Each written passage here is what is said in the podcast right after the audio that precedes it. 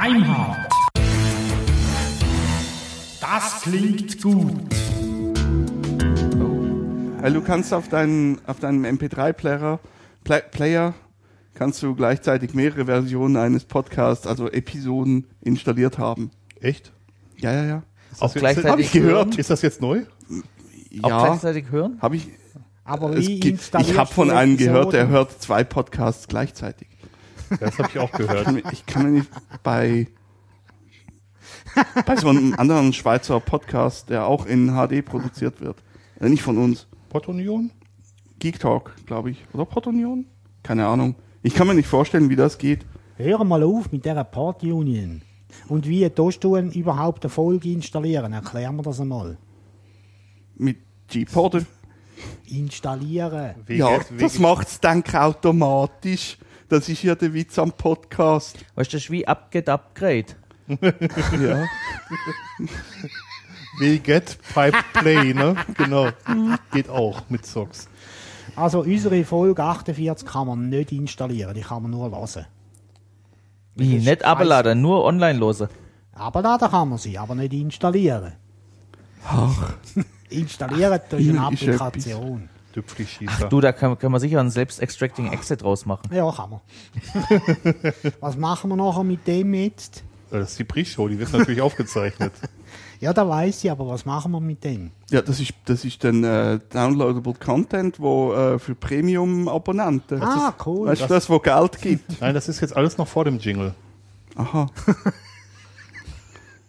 Also, Also wenn der Jingle kommt, fängt der Podcast an. das Gut. heißt, wir müssen das nachher hinterher hängen als Outtake. Ja, genau. Nein, nein, wir lassen das schon vorne vor. Ja, bis der Jingle kommt, dann eh alle abgestellt. Was Weißt sind du, denn der, das für der, der müllt meine ganze Karte zu mit dem Seich.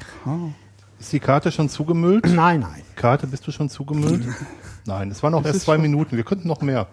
Hm, naja. Ich glaube, sie kann drei Minuten aufzeichnen. Ja, nein, 3,5. 3,5, okay. Okay. Also, wenn wir wollen anfangen, sind wir parat. Ja, wir tun jetzt so Jingle.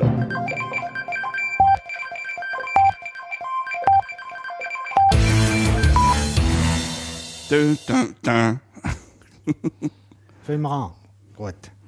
Also, bevor Dirk jetzt eine mathematische Hochrechenaufgabe stellt, tue ich das. Wir sind äh, vier Jahre am Podcast. Das ist ein Verb, das es nicht gibt. Ich nutze es trotzdem. Genau. Und Ach ja, damit, stimmt, Jubiläumsepisode. Ja, und Sowas damit sind noch. wir Yay! bei der Folge 48. Grüezi miteinander. Hallo. Heute zusammen. Hoi. Und Moin. Sie. Heu, Heu sagt der Schweizer für Hallo. Ja, Hallo. genau. Das ist also nicht das, was die Kühe essen, sondern das heißt Hallo. Man schreibt das auch H-O-I. Es gibt auch solche, die schreiben es H-E-U. Ich kenne auch Leute, die schreiben Hi mit H-A-I. Aber das ist wieder was anderes. Wie ihr hört, sind wir nicht alleine. Wir haben Gäste bei uns. Die Ja. waren schon mindestens zweimal bei uns. Ja, wenn nicht öfter. Nein, dreimal. Einmal noch bei Dirk zu Hause. Echt? Genau, oder zweimal sogar. Und wir waren auch schon mal bei denen, ne? Ja. Nicht nur einmal. Ja. Und, und nicht nur einzeln, Stimmt. sondern auch zusammen. Ja. Also der eine, der eine ist plus eins, ja, weil der ist fremdgegangen mit ohne mich. Wie fremd. Ach ja, stimmt. Der Trend geht zum Fremdpodcasten. Ja, Du bist ja allergisch auf Debian. Nein, ja, ich benutze es ja. Reicht das denn nicht? ja. Und äh, Habt ihr schon erraten? ihr habt es sicher schon erraten. Schreibt einen Kommentar. Jetzt. Aber bevor ihr in die Shownotes guckt. Wir haben heute bei uns Martin Ebnöter und Axel Beckert. So kennt mich als doch keiner. Gäste. Und du darfst dich nachher gerne so vorstellen, dass man dich kennt, Venti. Danke. Und äh, wir haben die Gäste ja nicht einfach so bei uns, sondern wir reden heute über ein Thema, zu dem ich nicht sehr viel beisteuern kann, leider, Wie jetzt? aber vielleicht nachher. Ähm, es geht um das Leben auf der Kommandozeile. Ihn müssen wir überzeugen. Ah, Das habe ich ja gerade nicht sagen wollen. Das ist ein Überzeugungspodcast. Aha. wir podcasten aus Überzeugung, genau. Genau. Ähm, Feedback wollten wir nicht mehr machen, aber wir wollen Danke sagen. Nochmal. Danke. Dankeschön. So. Oh, zum Thema. Ah, nee, wofür? wir danken euch, dass wir nochmal den Podcast Award gewinnen durften. Ja. Gratulation. Dankeschön. Jo. Wir haben euch leider abgehängt. Ja, macht nichts. Ah, wir, nächst- fährt einfach nicht so schnell. Nächstes Jahr ähm, wir, wir am besten, wir machen das so, ihr übernehmt die geraden Jahre und wir die ungeraden, weil dann geht's auf. Dann macht ihr 2014 also euren Hattrick. ja, wollen wir mal schauen. Erstmal müsst ihr es nächstes Jahr gewinnen. Ja, nächstes Jahr Ja, dürfen wir aber der sowieso Hacker- nicht mitmachen. Der Hackerfunk hat im ersten Jahr gewonnen, ne? Ja. Ja. Äh, 2008, 2009, ja, es war irgendwie so gesammelt. Wobei äh, dieses Jahr waren wir auch noch mit dem Pensemmel Podcast mit dabei. Der, äh, den habe ich aber relativ spa- äh, spät äh, erst angemulden, molden, angem- gemeldet. Mel- gemeldet. Das klingt, nee, das kann ich, das kann nicht stimmen. Das, das Das heißt auch nicht, die Sonne hat geschuhen, sondern die Sonne hat geschienen. Geschienen. Aber, ja, ja. Die Sonne hat Schienen. Ihr Ja. merkt, äh, die Sonne scheint tatsächlich heute draußen. Es ist so ziemlich Ja. der erste Frühlingstag, den wir haben. Ja. Ja, der Sommer kommt. Und deswegen ist die Laune entsprechend gut. Ja. Jupp. Und wir sind humorvoll. Ich habe heute gelesen, Ja. dass Horoskope recht haben. Wieso gehen die nach dem Wetterbericht? Nee, aber dass der Geburtsmonat tatsächlich was zur Entwicklung des Kindes beiträgt. Und zwar ganz anders als gedacht. Weil aufgrund der Wetterlage und der Vitamin D-Konzentration werden bestimmte Prozesse im kindlichen Körper schneller oder langsamer ablaufen. Sowas. Okay. Und muss man das wissen, Dirk? Nee, aber das ist, Ist das so? Ja. aber Horoskope sind wichtig. ja. Ich wollte eigentlich über Kommandozeile euch reden lassen. Okay. Ach, es gibt sicher auch Horoskopprogramme auf der Kommandozeile. Ja. Oder bin ich jetzt aber schlecht vorbereitet? Also äh, ich, hat, ich hatte mal so ein, so ein Horroroskop-Programm für, äh, für Windows damals noch. Aber ich habe, ich, äh, stimmt, ich habe noch einen Horoskop-Computer, so äh, Standalone, einen Zodiac. Äh, dummerweise geht der, dem seine äh, Datenbank für die Ephemeriden, also die Sternkonstellationen, nur bis irgendwie 1990. Das war aber schon. Datenbank für Hämorrhoiden?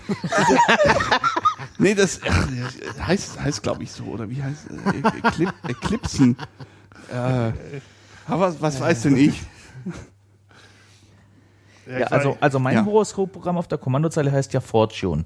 Fortune, genau. Genau. Das erste Programm auf der Kommandozeile. Hast du jetzt geschickt den Bogen bekommen?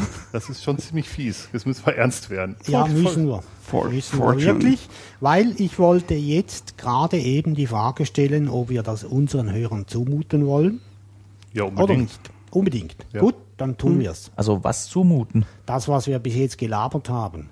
Ach so. Och, Naja, weißt du, so Wissen aus einem Podcast muss man sich schon erstmal verdienen. genau. Oh, ja. Also wenn ihr das hört, sind es noch ungefähr zehn Minuten, bis ernsthafter Content kommt. Da, kommen, da kommen dann wieder die Leute, wir wollen Kapitelmarken. ja, genau. ich warte schon auf die erste Frage dann im, im Web, äh, was wir getrunken haben. Ja, nix. Kaffee. Rivella. Kaffee, Rivella. Kaffee Rivella. und Rivella. Äh, Rivella ist übrigens die, äh, das Pendant zur Cola in der Schweiz. Stimmt nicht. Das, das, doch. Stimmt genauso weit verbreitet, genauso weit verbreitet wie Cola in anderen. ja, Ländern. schon. Aber Ja, es- geschmacklich ist es ein bisschen anders. Geschmacklich ist es ganz anders. Ja, ist, Und gibt es im Fall jetzt auch in Deutschland. ist auch nicht koffeinhaltig. Ja. Es hat Milchsäure drin für den Muskelaufbau. Ja, ist für laktoseintolerante Leute ein bisschen ein Problem. Wobei, wir kämpfen ja immer ge- gegen Intoleranz. Aber ich glaube, sie haben die gelbe Rivella mit, den, mit der Sojamilch wieder abgeschafft. Ja, oder die so. war auch, die war auch äh, War grausig. eklig. Ja, Das ist wirklich grusig. gewesen. ist schon so. Also Rivella gibt es in grün, Blau, blau, Rot. rot und mal in gelb. Ja, aber Ja. eben. gelb gibt es nicht mehr. Okay, Rot ist normal, grün mit Grüntee und blau ist ohne Kalorien oder so ähnlich. Okay. Künstlich gesüßt, ja. Und das, was ihr habt, ist rot. Ja, das, sonst hätte ich mich auch beschwert. Ich bin sowieso farbenblind, ich sehe da keinen. Du siehst das in gelb, gell? Ja, Also ausschauen tut es ja wie Pisse vom Stier. ja, aber wenn es so schmecken würde, dann Also- wäre es Club Mate. Wollte ich gerade sagen, es ist Nein, nein, nein, nein, nein, das ist Red Bull. Ja, ne, Red Bull, ja, Red Bull ist Seifenwasser mit Zucker. Ich dachte, das wären Gummibärchen, Ah, gut. gekochte Gummibärchen. So, Ich habe noch, ähm, nie- ich hab noch nie ein Red Bull. Also egal, wir wollen zum Thema kommen. genau. Ab, ab sofort lautet das Kommando Zeile. Genau. Ja, genau. Zeile ist mein, also Zeil ist mein Lieblingseditor auf der Kommandozeile, wenn ich nicht gerade den großen Emacs benutze. Ähm, Zeil? Z-I-L-E. Zeil ist lossy Emacs. Okay. Ähm, ich bin nicht so der VI-Fan und hab halt gern so das Fingerfeel vom Emacs. Und Emacs ist aber groß und den startet man nur einmal. Und wenn ich halt so mal einen kleinen brauche, dann nehme ich Zeil. Der kann auch keine GUI im Gegensatz zu Emacs, wenn wir schon wieder beim Thema sind. keine Ahnung, ich benutze VI. Wir haben uns im Laufe der Jahre aneinander gewöhnt. ähm, nein, ich bin zu, also ich bin zu VI gekommen. Ich habe angefangen mit Joe, äh, Ja. Joe's own, own Editor. Äh, ich schreibe auch den gibt es jetzt auch auf Deutsch, der heißt Jupp. Ja, echt. Jupp. Es gibt einen Fork davon, glaube ich. Ich weiß nicht genau, was es ist, aber der heißt Jupp. Ähm, ja, ich schreibe heute noch die Mails damit. Ähm, nur, ich habe dann irgendwann einen Job angenommen, da war auf den Maschinen kein Joe installiert und ähm, da hätte es den Micro Emacs gehabt und den EE und ich konnte mich mit keinem von beiden anfreunden und dann habe ich mir halt mal BI angeguckt. Ich fand das da immer komisch, dass ich einen Editor starte und dem erstmal noch sagen muss, ich will jetzt bitte Text eingeben, weil äh, ja, ist ja eigentlich ja, ich finde es auch heute noch irgendwie so ein bisschen seltsam. Das ist so wie Startklicken, um äh, zu beenden. Naja. Ja. Äh, Jetzt Nur kommt er gut. wieder mit dem hinführen. Also mein erster Kontakt zu VI war ziemlich schwierig. Ich wusste weder, wie ich da Text eingeben konnte, noch wie ich ihn wieder verlassen konnte. Das ist ja immer das Erste, was man lernen sollte. Und die Uni-Admins haben mich ähm, ein wenig verflucht, weil sie immer die, die Shells hinter mir aufräumen mussten. ja, kriegst du irgendwann mal einen Tipp, das ist mir auch so gegangen. Ja, Äh, der, der Tipp hieß dann, dein Account ist gesperrt. Naja, ach so, grad, na gut, nee, ich habe das auf meinem eigenen Linux-System äh, ausprobiert. fangen Aber, aber äh, was ich noch sagen wollte, ich benutze eigentlich keine äh, GUI-Editoren. Also kein, kein äh, was gibt's da überhaupt? Gedit? Äh, Ach du, da gibt's tonnenweise. Op- OpenOffice, das, ist- das ist der große Editor mit Gedöns noch hinten dran. Das ist, als, als würdest du Word statt Notepad verwenden unter Windows. Kann man auch. Es gibt Leute, die machen das, ja. Ja, ja. Nein, es, aber gibt, es gibt auch den umgekehrten Fall. GUI-Editoren gibt's viele. Fast jeder Des jedes Desktop-Environment kommt mit seinem einen eigenen. Äh, ich erinnere mich da irgendwie an Leafpad bei LX.de oder so. Und da Mhm. gibt's kiloweise G-Edit und ach, Kate, ge- weiß der Geier. Ich weiß Aber die nicht. interessieren uns ja eigentlich heute gar nicht. Ja, eben. Bluefish, Ich weiß, hier, ich, ich weiß nicht mal, wie die Dinger dann heißen. Gewim. Ich benutze sogar auf dem, auf dem Mac äh, den VI anstelle dieses äh, Text-Edit-Up. Ich habe gar keinen Mac. Ja, ich hätte auch, mein, nächster Mac wäre mir auch lieber ein Linux. Aber Hast du ein Mac im hab- Geschäft? Hab, ja, und nur da. Kannst da nicht ein Linux drauf installieren? Ja, nee, das ist ja, das macht's auch nicht besser. Na egal. Aber, aber, aber wir können vielleicht mal ganz weit vorne anfangen. Was ist denn Konsole? Was ist denn? Das sind diese Videospiele. Nein, äh, knapp daneben. Äh, auch. Aber, aber, aber nicht weit. Aber nicht weit. Also unter Konsole verstehe ich im Prinzip ähm, den, ja, den, den direkten Zugang zum Rechner im Textmodus. Das kann entweder unter Linux die sogenannte virtuelle Konsole sein, virtuell deswegen, weil man mehrere davon hat und zwischendurch umschalten kann. Oder es kann auch die serielle Konsole sein, wenn ich da über ein serielles Kabel mit dem Rechner verbunden bin.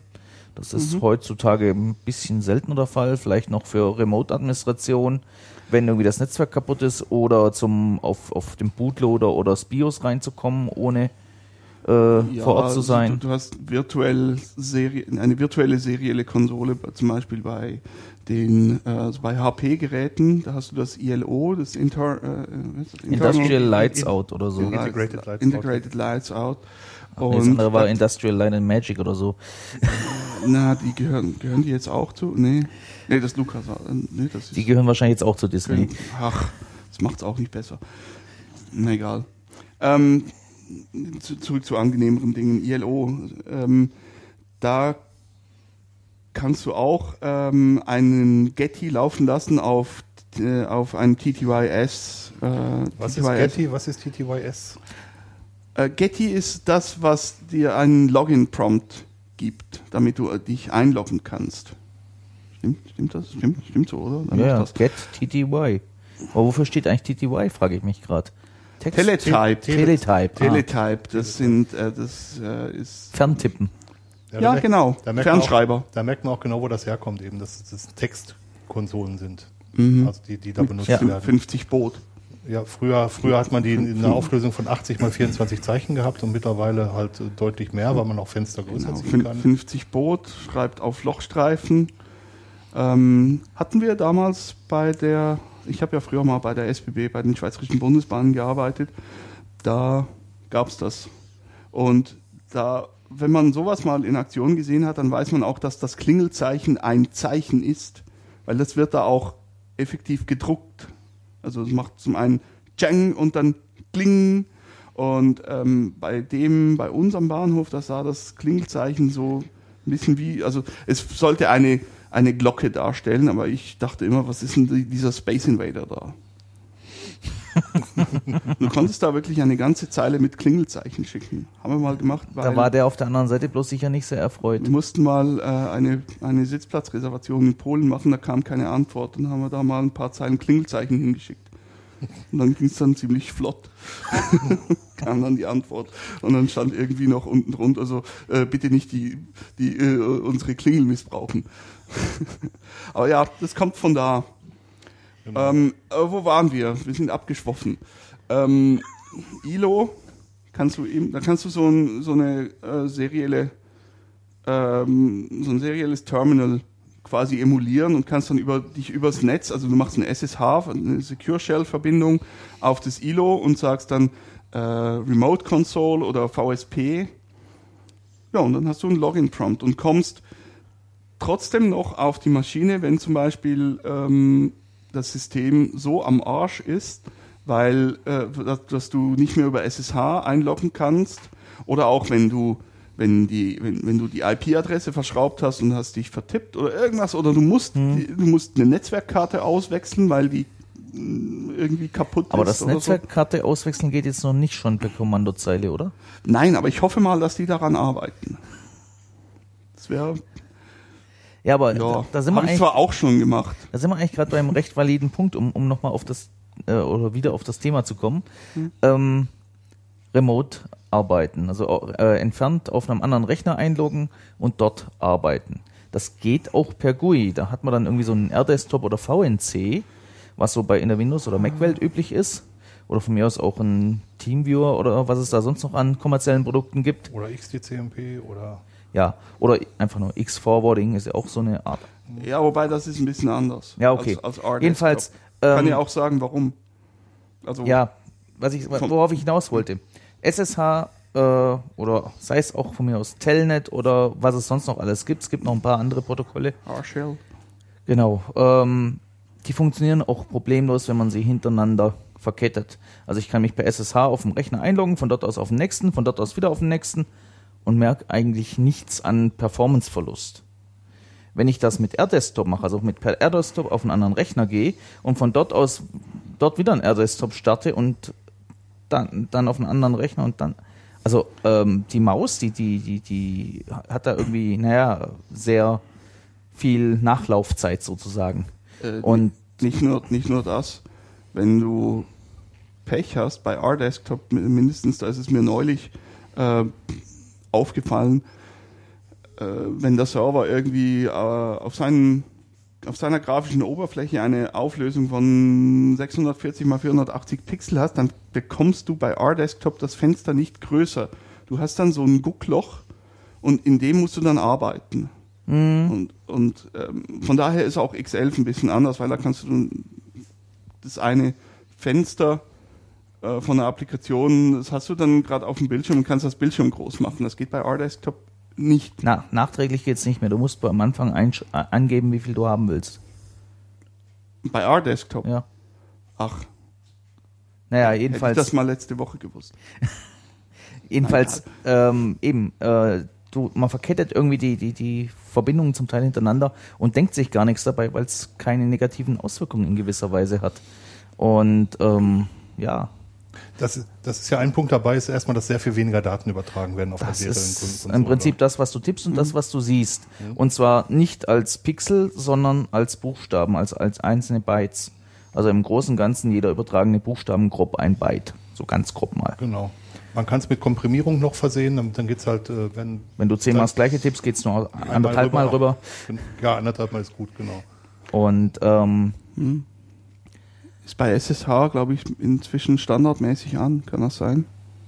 weiß ich jetzt Weiß nicht. nicht, aber man kann es relativ leicht ein- oder ausschalten. Minus großes C angeben, dann macht's das. Beim Ja, SSH-Befehl. In Ja. Leveln von 1 bis 9, ein 9 komprimiert am stärksten, Äh. 1 komprimiert am wenigsten. Ich glaube, Also das ging minus- aber nur bei SSH 1. Minus 4 und minus 6 sind schon für andere Sachen belegt. Echt? Minus 6, IPv4 und IPv6. minus 6 ist der, Minus der, C4? Sta- Ist IPv4? der Standard. SSH minus 4. Nein, minus Achso, C4. C4. okay. Sorry, ja, nee, dann, dann schon. Grad, grad. Ähm, ja, Genau, also erstmal erstmal halten wir fest, es ist eine Textkonsole und wir übertragen deutlich weniger Daten hin und zurück. Ja. Genau. Das ist natürlich gerade für, für Remote-Arbeit und so, für kaskadierte Remote-Arbeit. oder wenn die Verbindung sau schlecht ist, wie ich bei meinen Eltern mit Edge leben muss momentan, Ja, genau. da will ich keinen Remote-Desktop machen müssen. Es gibt viele Leute, die argumentieren, dass im Moment Bandbreite kein Problem mehr ist, aber da wir Mobilfunk haben, ist Bandbreite Äh, noch ein eben, Thema. also seit Modems weg sind, also die klassischen Telefonmodems, ist Bandbreite kein Problem mehr. Seit wir Mobilfunk haben, ist es wieder eins. Ja, oder wenn man mal ins Ausland geht, wo die halt nicht so dick angebunden sind. Ähm, Afrika hat, glaube ich, eine, eine Leitung auf den Kontinent, die schwächer ist als das, was wir zwischen äh, mittlerweile aus der Wand kommen haben. Von daher ähm, Ja. macht es da schon sich bemerkbar, wie viele Daten Ja, übertragen werden. wenn da ein Fischerboot mit, äh, mit heruntergelassenem Anker vorbeifährt, dann ist der ganze Kontinent offline. Das hat's, glaube ich, auf, Kommt, kommt ab auf und zu mal irgendwo, vor. Irgendwo dabei Indien oder so hat's das doch neulich mal gehabt. Ja gut, da gehen die, die Hochseekabel, äh, diese Unters äh, Unterseekabel, die gehen ja um den ganzen Kontinent rum. Ja. Ähm, Also das, das- geht, das geht so weit, vielleicht gerade nochmal einwerfen, ähm, dass es äh, Leute gibt, die das für so wichtig halten, ähm, dass sie im Prinzip einen Teil von dem, was SSH anbietet, nochmal neu implementiert haben, mit Fokus auf schlechte Verbindungen. Heutzutage. Ganz frisch vor, naja, mittlerweile vielleicht drei Jahren entstanden. Mosh, die mobile Shell. Ähm, die ist vor allem ausgelegt auf, äh, wenn man viel Lag, also viel ähm, Latenz hat. Sprich, man drückt eine Taste und die kommt dann erst nach einer Sekunde drüben an und nach einer weiteren Sekunde sieht man dann noch das Zeichen. Für solche Einsätze, da, da kannst du mit Remote Desktop komplett knicken. Und mit SSH ist es auch mühsam, weil das nimmt TCP und das braucht dann immer äh, noch ein ACK hinterher und äh, Mosh äh, hat dann ein paar Tricks auf Lager, um das angenehmer zu machen. Ja, und, und von wegen Bandbreite ist im Überfluss vorhanden. Nein, stimmt, muss nicht stimmen, weil äh, angenommen, du hast, du hast äh, eine Gigabit-Leitung und die ist jetzt aber tot und du musst äh, den Server, den Router oder was auch immer auf der anderen Seite von der Leitung reparieren und du hast nur einen ISDN-Backup-Link. Ja. Ja, there you go. Wobei, Ja. Jetzt reden wir ja eigentlich die ganze Zeit über entfernt und bliblablo und schlechte Bandbreite und Vorteil, weil wenig Daten übertragen werden. Aber wir benutzen das Zeug ja eigentlich auch lokal am Rechner. Ähm, und da haben wir eigentlich keine schlechte Bandbreite von der Tastatur zum Monitor. Ich möchte, ich möchte am Anfang nochmal über so, Ja. so ein paar Unterschiede sprechen von, von dem, was wir bei CLI, Command-Line-Interfaces oder GUIs, Graphical User Interfaces haben. Zum einen ist es bei CLIs in der Regel so, dass die Anzahl der Zeichen begrenzt ist auf dem Bildschirm. Ja, Das ändert sich auch, wenn man so eine, äh, so eine ähm, Fensteroberfläche hat, weil man kann die Fenster größer und kleiner ziehen, man kann in den Fenstern links und rechts scrollen, man kann auf neueren Terminals das auch tatsächlich tun, aber auf älteren geht's halt nicht. Äh, gibt sogar äh, Terminal-Programme, die äh, den Umbruch anpassen, wenn du das Fenster breiter machst. Ja. Können auch, können leider nicht alle. Xterm kann es nicht, URXVT oder RXVT kann es. Die ganzen VTE-basierten, also GNOME, XFCE Terminal und was ist noch, LX Terminal, die können es auch. Ja, es können mittlerweile fast, also die meisten, aber viele Programme innerhalb der äh, Dings, die machen keinen Refresh, wenn sie laufen. Ja, ältere Versionen von MUT, ähm, von dem Mail-Programm, sind abgestürzt, wenn du die Größe des Fensters geändert hast. Okay. Das ist aber schon lang nicht mehr. Ja, Also das letzte Mal, wo mir das ist passiert ist, war der Bug, dass es bei mehr als 255 Zeilen, äh, Spaltenbreite abgestürzt ist, aber äh, nicht runter. wie breite, wie breite Monitore hast du? Aber Äh, mittlerweile sehr breite, ja. kommt drauf, drauf, drauf an, wie, äh, wie klein man die Schrift macht. Dann kann man ja noch viel Das mehr auch noch, ja, genau. bekommen. Nein, aber der, der Punkt ist halt der, es hängt ja nicht nur vom Terminal ab, sondern auch vom Programm, was im Terminal läuft. Wenn man erst einen Tail gemacht hat und dann sich einen Logfile-File anguckt mit 80 Zeichen breit, man sieht das Fenster dann größer auf 120 Zeichen, dann hat man den Teil des Logfiles trotzdem nur auf 80 Zeichen Breite, Mhm. den man da hatte. Also da ähm, alles, wird Ja. halt, alles wird halt nicht angepasst. Ja, Dann hat mir gesagt, schnell versus langsam. Also eine Kommandozeile ist schneller, weil weniger Daten übertragen werden müssen und diese Daten auch noch gut komprimiert werden können. also schneller Also beim, bei beim. Übertragen, ja. Ja. Wobei man für Desktop sagen muss oder für solche Lösungen auch sagen muss, dass da die Daten auch komprimiert werden. Da gibt es ja sehr viele Bereiche, die ähnlich aussehen. Also wenn man nicht gerade ein mehrfarbiges Hintergrundbild hat mit 16,7 Millionen Farben, wo jedes Pixel anders aussieht, dann ist so ein Desktop ja in der Regel auch ziemlich öde und lässt sich sehr, sehr gut komprimieren. Wenn man ihn denn noch sieht. Wenn man ihn denn noch sieht, genau. Ich muss jetzt mal eben hier schnell schauen. Ähm, eine Sache, die man natürlich bei, bei, äh, Graf, äh, bei Konsoleninterfaces hat, man kann sehr viel automatisieren und das sehr, sehr leicht. Das, was man auf der Kommandozeile eintippt, das kann man in ein Skript schreiben, dann wird das automatisch ausgeführt. Ja. Also im Prinzip auf der ja. Kommandozeile ausprobieren, bis es funktioniert und nachher in, in eine Datei schreiben und die dann als Shell-Skript irgendwo speichern. Und, Klar, und das ist nicht, nicht nur das, du kannst sogar den Input in, äh, in Kommandozeilen Programme aus einer Datei angeben mit zum Beispiel äh, hier Documents heißen die Dinger, glaube ich. Mhm. Zum Beispiel, wenn man äh, FTP-Downloads automatisieren will, also von da kenne ich das, ähm, kann man Lange sagen, äh, äh, Echo äh, größer als größer als äh, Endmarker also, und dann die ganzen äh, ja, Open User Pass, CD, Get Mhm. und so weiter. Und am Ende steht dann eben der Marker und dann FTP. Also, nee, ja, Ja klar. Ach. Also im Großen und Ganzen, was du sagen willst, so ungefähr. Ja, ja. Wir äh, verlinken da ein Beispiel. Es lässt sich, ja, auf jeden Fall. Es lässt sich halt sehr, sehr leicht ist automatisieren. generisch Mhm. im Großen und Ganzen, du kannst ähm, Dateien oder den Output, die Ausgabe von Kommandos problemlos wieder weiterverwenden als Eingabe für andere Kommandos oder als Ausgabe in die Datei oder aber auch ähm, als Parameter zu einem anderen Kommando übergeben. Also so nach dem Motto, du hast ein Kommando, das baut die ganzen Parameter für ein sehr komplexes Kommando automatisiert auf und danach wird dann das Kommando ausgeführt. Also du hast ja eine, eine Wahnsinnsflexibilität beim Kombinieren von Programmen und das ist auch einer der Gründe oder historisch äh, eigentlich die Idee. Du hast viele kleine Programme in der, in der Kommandozeilenwelt, die eine Sache machen, aber die dann richtig. Und ähm, die Flexibilität und, und äh, die Möglichkeiten, die kommen daher, dass du die kombinieren kannst, indem du eben eine Ausgabeumleitung machst oder halt ähm, den, die Ausgabe vom einen Programm irgendwo anders, also das heißt Kommandozeilenparameter oder eben Eingabe oder Config-Datei für ein anderes Programm verwendest. Und das ist das, was eigentlich äh, für mich irgendwie so ein, ein Großteil der Mächtigkeit und damit auch äh, Geschwindigkeit auf der Kommandozeile ausmacht. Es kann sich kaum noch jemand daran erinnern, aber früher war es re- relativ schwierig, PDFs zu erzeugen. Bis Windows auf die Idee gekommen ist, einen PDF-Drucker einzusetzen, wo man den als Druckertreiber verwenden konnte. Sachen, die die Kommandozeile schon sehr, sehr lange konnte, weil man nämlich Output direkt über zwei, drei Kommandos in PDF umwandeln konnte. Mhm. Oder äh, sei es ein kleines Skript, das einfach irgendwie, also ich bei, bei LaTeX erinnere ich mich, früher war es irgendwie so, dass man erst nach, das DVI-File bekommen hat und nachher das DVI nach PostScript und dann das PostScript nach PDF. Heute gibt es das Ganze in einem Kommando mittlerweile, wo irgendwie das LaTeX direkt PDF hinten rausschreibt, aber im Großen und Ganzen so diese Verkettung. Und ich bin mir nicht mehr sicher, aber zumindestens ab dem DVI konnte man es auch durch wirklich Weitergeben der Daten auf Standardeingabe, Standardausgabe hinkriegen, brauchte Ja. es nicht zwischenspeichern. Ähm, was ich jetzt eher so im, im, im Kopf hatte, war ähm, Handhabung von einer ganzen Ladung von Dateien, zum Beispiel irgendwie äh, eine Ladung PNGs in JPEGs äh, um, um, umwandeln Und zwar nur alle, die irgendwie mit Null beginnen und hinten noch einen Unterstrich dabei haben oder irgendwie so Scherze. Und wenn du, wenn du sowas dann dir auf der, in der GUI erst noch zusammenklicken musst und bei 10.000 Dateien irgendwie 5.000 davon äh, auswählen und das dann von Hand, das stelle ich mir einfach immer extrem mühsam vor.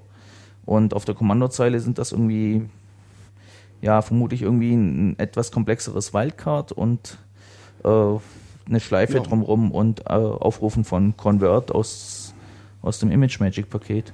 Also, Also, Zeugs, was wir bei uns in der Firma haben, ist eben die äh, bereits schon erwähnten FTP-Downloads und die Dateien, die da runtergeladen werden, die werden dann auch noch äh, umbenannt und zwar wird da noch der, äh, das Datum hinten an den Dateinamen angehängt. das stelle ich mir jetzt auf der GUI auch wieder relativ kompliziert vor. Ja, ich mir allerdings. Sowas generieren. Ja gut, ist ein Shell-Script. Ja, ja, schon, aber, Aber, ein, Shell ein Einzeiler auf der Kommandozeile ist ja eigentlich auch nichts anderes wie ein Shell-Script. Nee, Oder- definitiv. Aber auf der GUI ist es Ja. halt relativ schwer nachzumachen, oder? Also mit der GUI. ja. Ja. Mit der GUI, ja, ja, ja, ne, ja. um, um da jetzt auch mal an der Stelle noch das Gegenbeispiel zu bringen. nicht, wie das geht. Was ich auf der Kommandozeile mühsam finde, ist, wenn ich, sagen wir mal so, ähm, durch, an, an, anhand von relativ willkürlichen äh, Gegebenheiten einzelne Dateien aus einer großen Liste rauspicken muss. Da muss ich mindestens mal irgendeinen einigermaßen eindeutigen Anfang finden.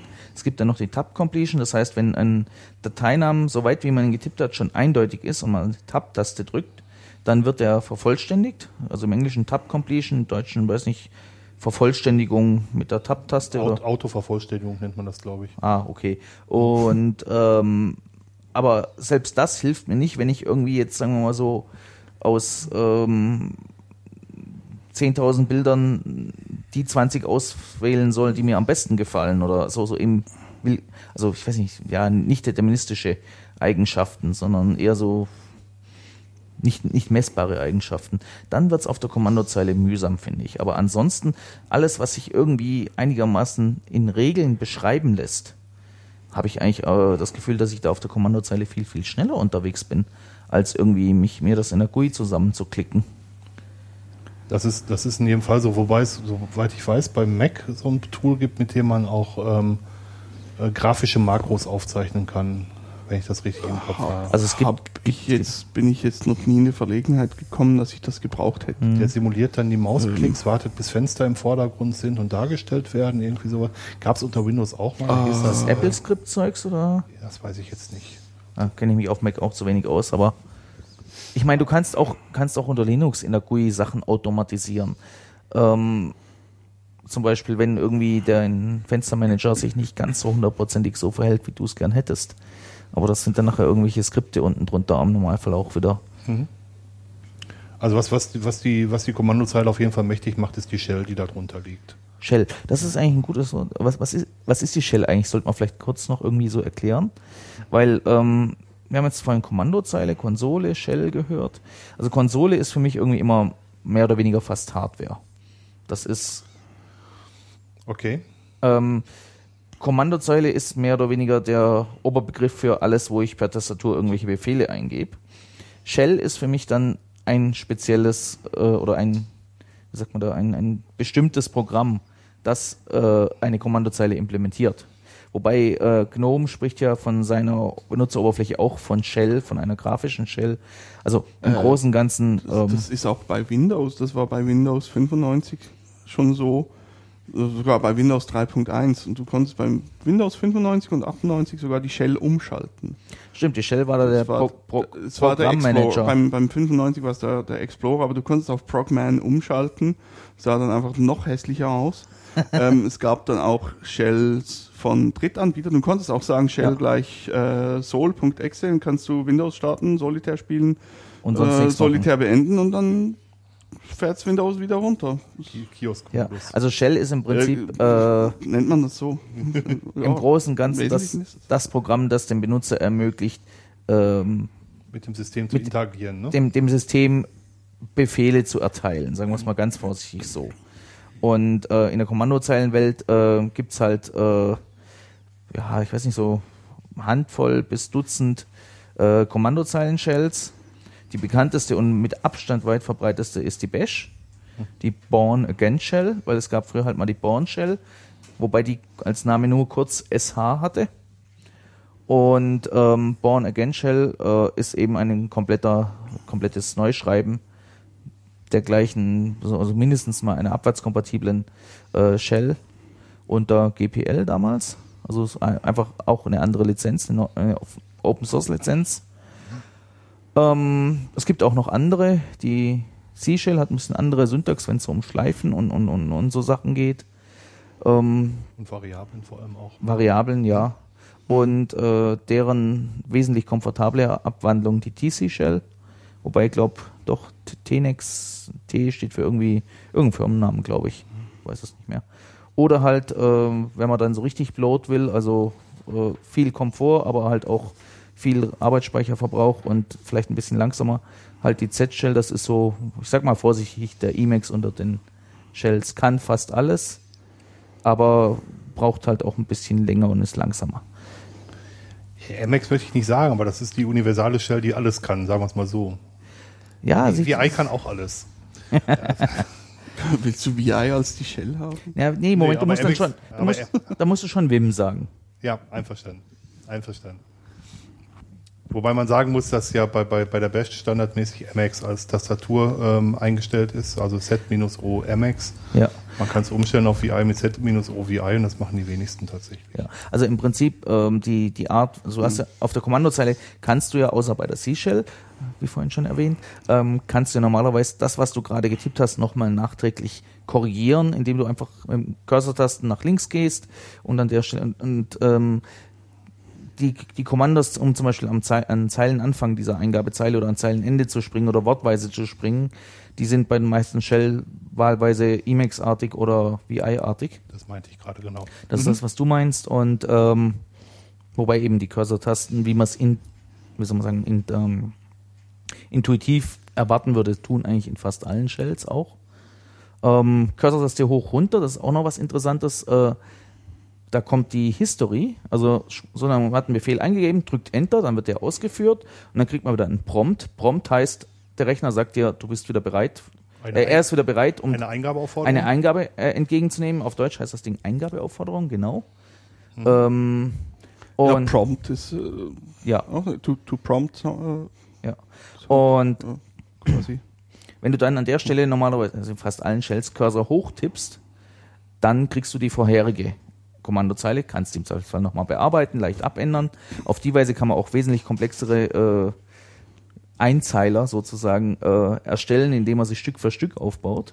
Und wenn du eben nochmal hochgehst, dann wird die vorvorletzte und so weiter. Also kannst du die History, ich weiß nicht, per Default sind es irgendwie 512 kann das sein? 512 oder 128, ich weiß es nicht. Kommt auf die Shell und auf die Generation sicher auch noch ein bisschen an. Ähm, und damit hast du auch noch einen anderen Vorteil. Du hast Reproduzierbarkeit. Also der gleiche Befehl in den meisten Fällen macht auch wieder das Gleiche. Es sei denn, die Daten, auf denen er arbeitet, sind andere. Aber gegeben gleiches Set von Dateien, gleichen Befehl, macht nachher auch das gleiche Ergebnis im Großen und Ganzen. Ja. Also ich habe es bei mir so eingestellt, dass Doppelte nicht, nicht mehr in die in History geschrieben werden. Ja. Erase, Erase Dubs heißt das. Ähm, und dass ich noch ein paar andere Sachen mache, die halt die- die History nicht zu groß werden lassen. Ich habe so standardmäßig auf 1024 eingestellt. Ein Tipp, wenn man die Bash benutzt, ist halt mit Ctrl R kann man in dieser History suchen. Oh Und ja. Wenn man im VI-Modus das macht, kann man einfach ein Stash eingeben, wie man es aus VI kennt und kann auch suchen. Das geht auch. Ähm, Mhm. Was- wenn jetzt wieder Leute sagen, dass der VI-Modus auf der Shell völliger Blödsinn ist, weil wir haben ja überall Cursor-Tasten, dem kann ich nur sagen, Handys haben die in der Regel nicht. Da freut man sich, wenn man VI-Modus hat, um auf der Shell rumzuhacken. ähm, also es gibt für alles noch tatsächlich heute auch Gründe. Ähm, in der, in der TC-Shell äh, zumindest war es, glaube ich, noch so, dass wenn du den Anfang von einem Befehl angegeben hast und dann Cursor hoch, hat er nur durch die Befehle durchgescrollt, die so angefangen haben. Das ist auch noch ein nettes Feature, was ich noch ganz häufig benutze. Ja, man kann auch mit dem Ausrufezeichen den Anfang des Kommandos Oh, eingeben und dann Enter drücken. Dann sieht man auch den Ja. letzten Befehl, der so angefangen hat und kann ihn gleich ausführen. Ja, oder zwei Ausrufezeichen, dann Ist direkt der letzte. der letzte. Ähm, da kann man auch viel Schönes machen durch auch nur Bestandteile von vorherigen Befehlen wiederverwenden. Also die, die Wiederverwendbarkeit. Zum Beispiel der letzte Parameter des letzten Befehles kann man immer mit Ausrufezeichen Dollar hinkriegen. Dollar wie im VI. Ich glaube, das ist auch irgendwie nach hinten, irgendwie das Zeilenende oder irgend sowas. Ja, ne? Und ähm, Ausrufezeichen Dach wäre halt dann der erste Parameter des letzten Befehles. So Sachen. Habe ich noch nie benutzt. Äh, benutze ich verdammt häufig. Vor allem, also so make dir irgendwann Verzeichnisname und dann CD Ausrufezeichen Dollar für äh, in das Verzeichnis reinwechseln. Ja, okay. Macht Sinn. Das ist so ein typisches Beispiel dafür. Aber, äh, oder, ähm, das, das ganze Zeugs kann man auch noch mit, mit Modifikationen, ähnlich wie du es im WI kennst, dass du irgendwelche Sachen ähm, bearbeitest im Editor, so automatisiert. Du kannst zum Beispiel äh, eine Datei mit WGET runterladen, das WGET, irgendeine URL eintippen. Und dann sagst du ähm, VI, Ausrufezeichen Dollar, Doppelpunkt T. Doppelpunkt T steht für Tail. Also gib mir nur den Dateinamen von dem letzten Parameter und nicht den ganzen Pfad davor. Die URL zählt als Pfad und schon kann ich die gerade frisch mit WGET runtergeladene Datei editieren. So Sachen. Also, Tricks. oder Ihr du hast, du hast, du hast eine Datei irgendwie bearbeitet mit einem Befehl oder sagen wir mal editiert und dann willst du in das Verzeichnis wechseln, dass diese, in der, der die Datei liegt. Du hast also VI, irgendeinen Pfad zu der Datei und kommst wieder auf deinen Prompt und dann sagst du CD Ausrufezeichen Dollar, letzter Parameter letztes, le- des letzten Befehles, Doppelpunkt H für Head, also Head und Tail.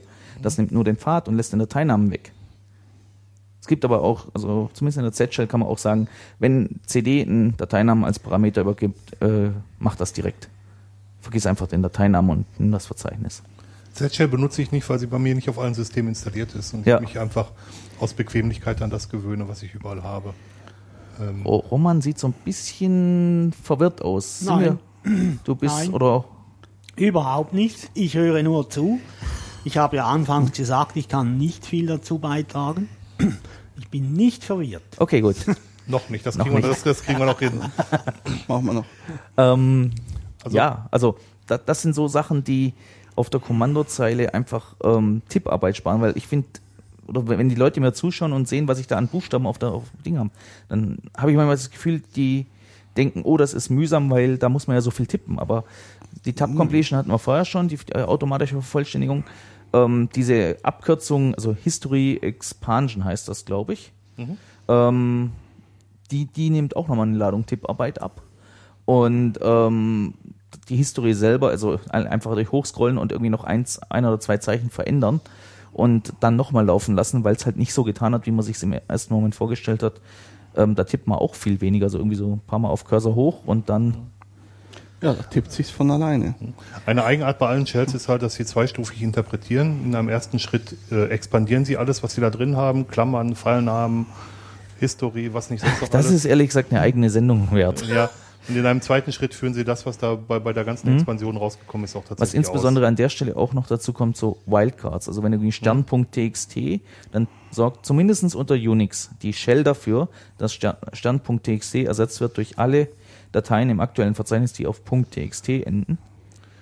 Das ist Und- wichtig, weil bei Windows DOS ist das nicht so. Dort wird der Stern an das Programm übergeben und das muss wissen, wie es mit dem Stern umgeht. Das kann auch zu einem Fehler führen, wenn sehr viele TXT-Dateien im Verzeichnis ja. sind, dass die Command-Line too long wird. Ja. Argument list too long. Weil Oder irgendwie Argument list too long. 1000, 1024 oder 2048 Parameter maximal als Parameter möglich sind, ja. Aber das kann man mit zwei, drei weiteren Befehlen dann auch sehr, sehr schnell abarbeiten. Vor Ja. in beispielsweise, dann hat man das auch ja, schnell. oder Das oder- Find. Find und Xargs. Also Xargs ist ein sehr nettes Programm, ähm, das weiß diese Länge und äh, liest alles, was es auf der Standardeingabe bekommt, trennt an beliebigen Leerzeichen, also Zeilenumbruch, Leerzeichen etc. auf und er gib- übergibt es dem als Parameter übergebenen Programm und ruft das mit genau der Anzahl auf, die maximal möglich ist oder halt noch aufgerufen werden muss.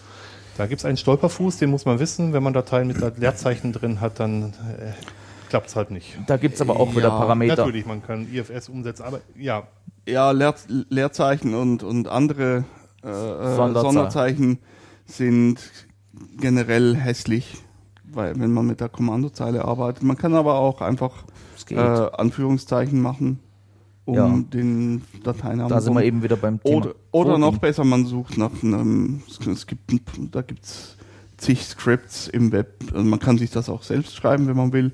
Ich habe eins, das heißt einfach Clean File Names. das untersetzt alles, was, was irgendwie Spezialzeichen ist, durch äh, Unterstrich. Ja, also äh, ich habe dafür ein Debian-Paket installiert, das heißt Detox. Okay. Aha. Also für Entgiftung sozusagen. Ich benutze das Rename, was, was, was, was bei Standard-Debian-Systemen und auch bei Ubuntu mit installiert wird.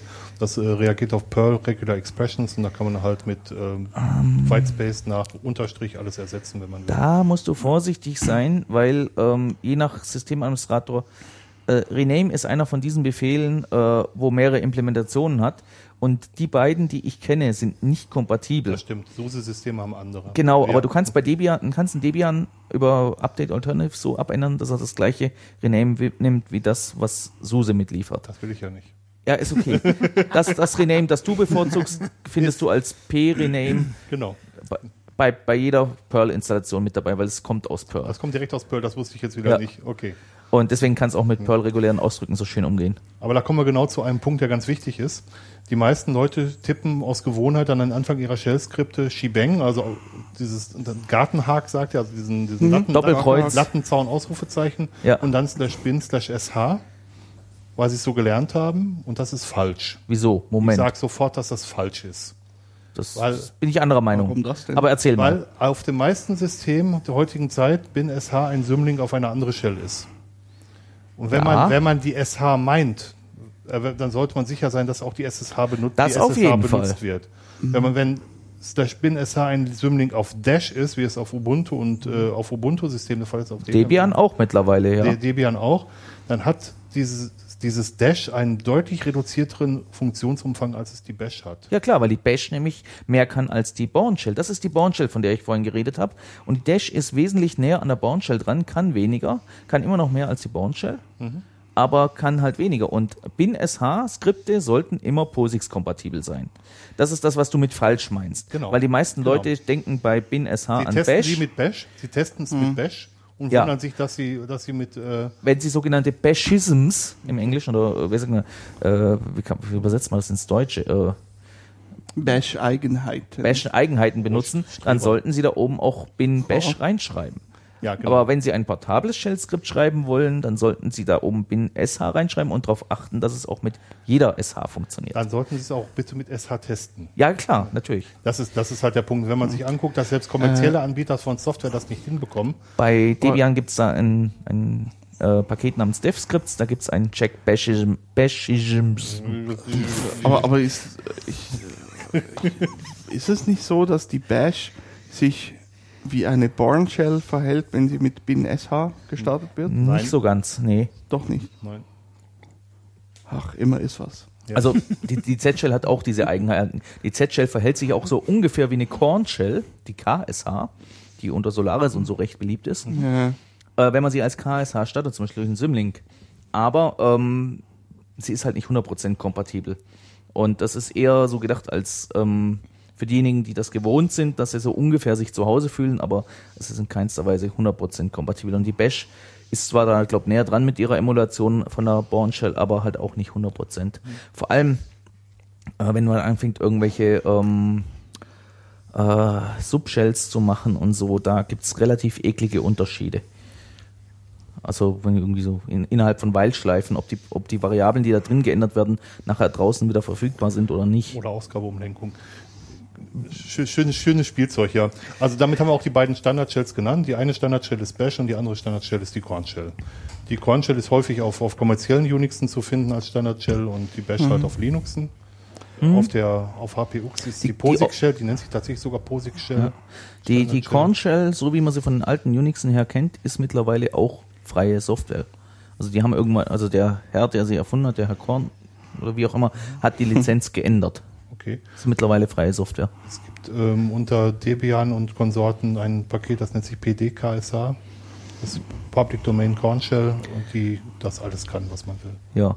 Wobei die mittlerweile auf Debian und Ubuntu ersetzt wurde durch die MKSH, weil die, weil die PDKSH wurde nicht mehr weiterentwickelt. Okay, wusste ich nicht. Äh, MKSH ist ein Fork davon, also passiert vor fünf, sechs Jahren.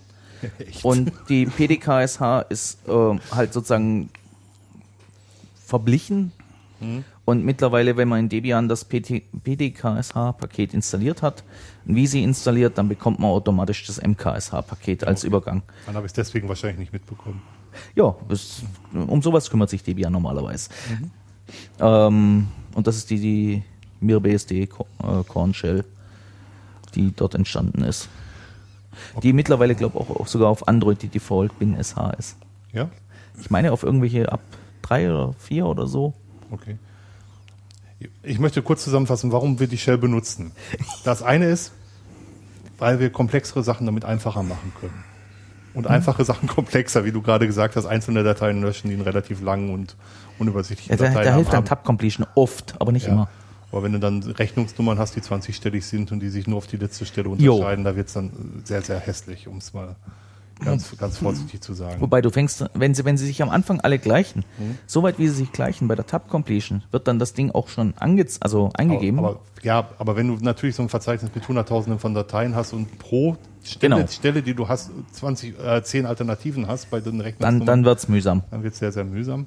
Ähm, Varspool MQ ja, zum Beispiel. Oh, ja. als Beispiel. Ja. Ähm, die, die Mail-Queue, da werden, werden halt die Sachen sehr, sehr kryptisch abgelegt und das ist relativ schwierig. Ja. Also, um das, ähm, Da nimmt man dann gern auch mal Copy und Paste. Äh, Dann ein weiterer Punkt ist, dass es äh, Zeit kostet, und das meine ich tatsächlich so, wie ich sage, von der Maus auf die Tastatur umzugreifen.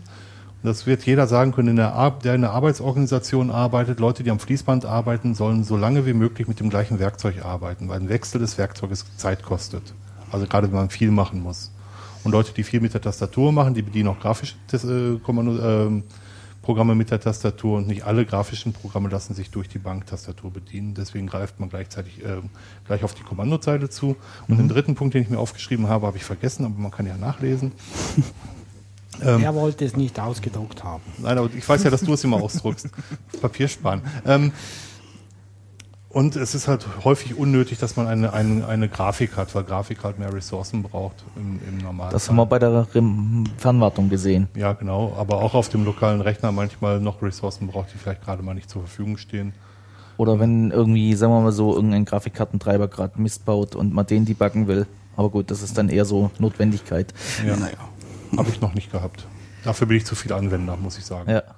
Nee, wenn ich jetzt irgendwie x Rechner habe und alle so ein Tick verschieden, was die Hardware betrifft, weil irgendwie wieder ein halbes Jahr älter und auf den neuesten tut plötzlich irgendwie die Grafikkartentreiber tun nicht mehr richtig. Und rausfinden, warum. So Sachen. Ja, das ist halt auch bei der Kommandozeile. Dadurch, dass das Ding äh, wieder zurück, äh, also den Prompt wieder bringt, weißt du auch, jetzt ist er, jetzt ist der Computer äh, fertig und bereit für die nächste Eingabe. Was du bei einem GUI nicht unbedingt hast. Du kannst irgendwo draufklicken und es passiert einfach nichts. Wenn bei der, bei der Kommandozeile, wenn, wenn da nichts geht, naja, dann siehst du, dann tippst du zwar, aber es passiert nichts. Und dann weißt du schon, ja, irgendwas geht da nicht. Aber beim GUI, es ist halt, die Unmittelbarkeit fehlt, fehlt ein bisschen. Und ähm, naja, Sonst hast du bloß so eine Sanduhr als Indikator. oder nicht mal das. Oder ja, Tut sich oder einfach gar nichts, genau. Ja. Genau.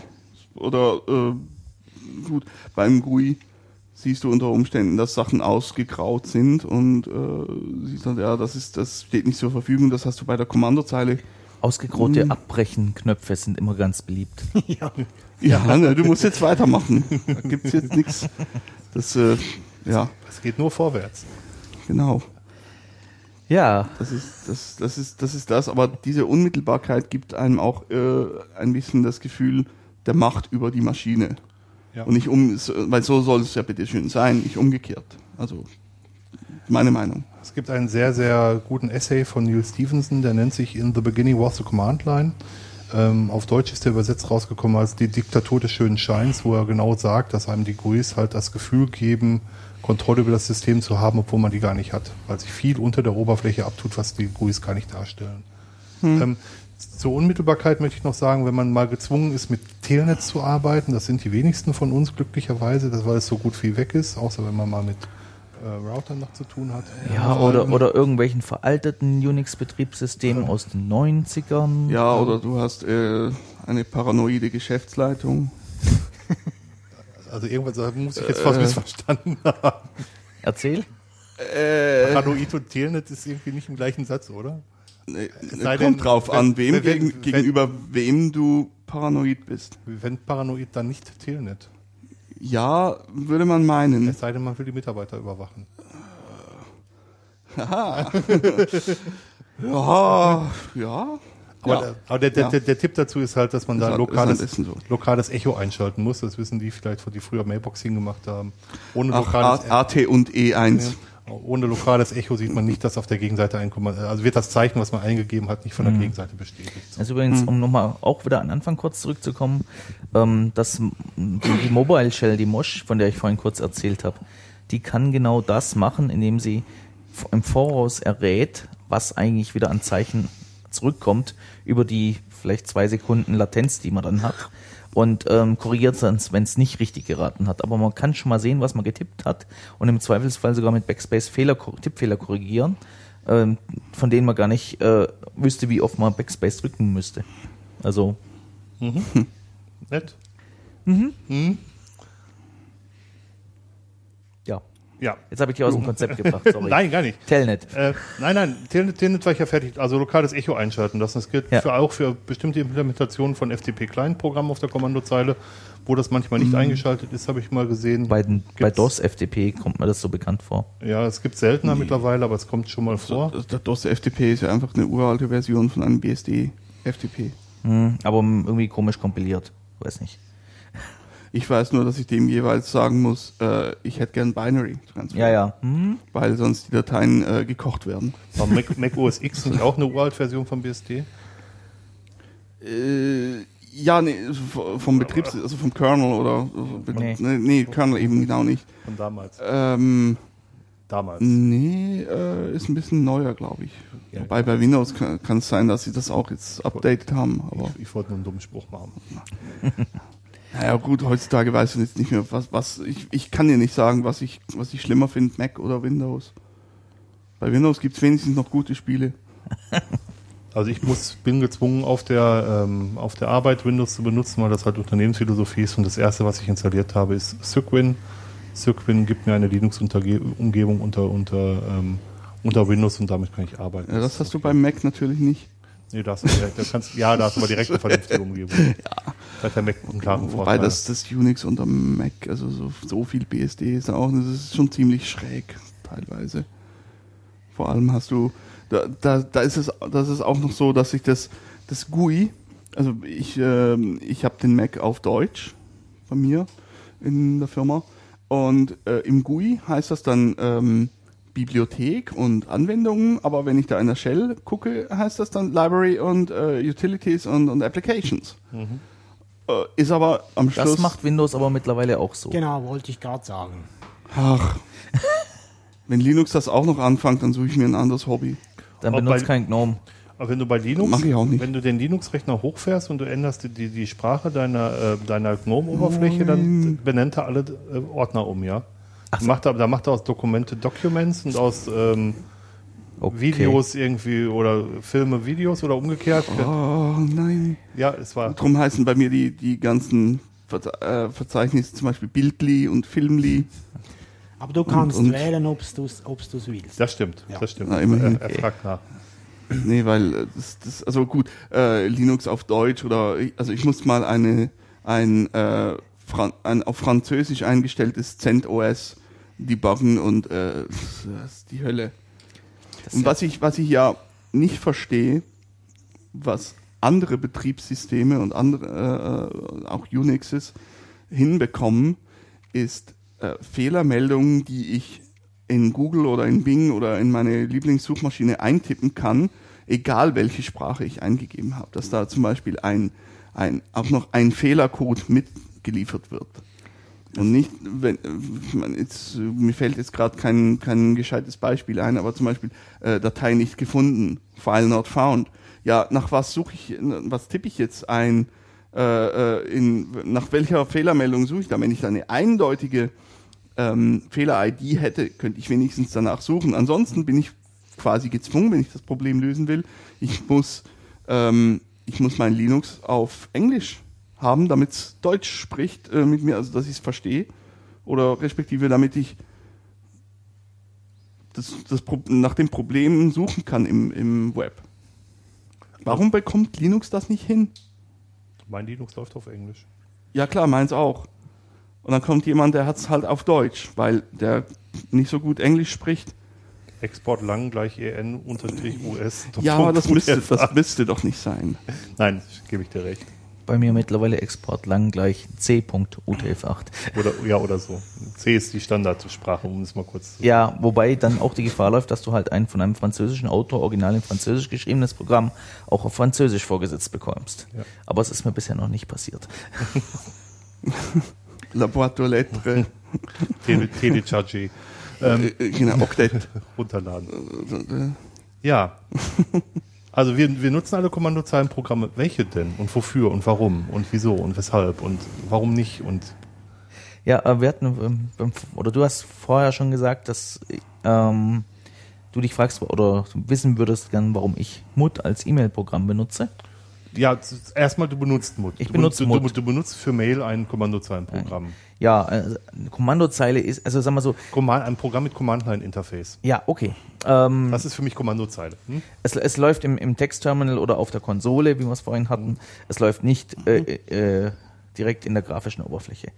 Ähm, das ist ein Programm, wo ich einerseits über Kommandozeilenparameter zum Beispiel schon sagen kann, welchen Mail-Ordner ich ähm, haben will oder welchem, wem ich eine Mail schreiben will.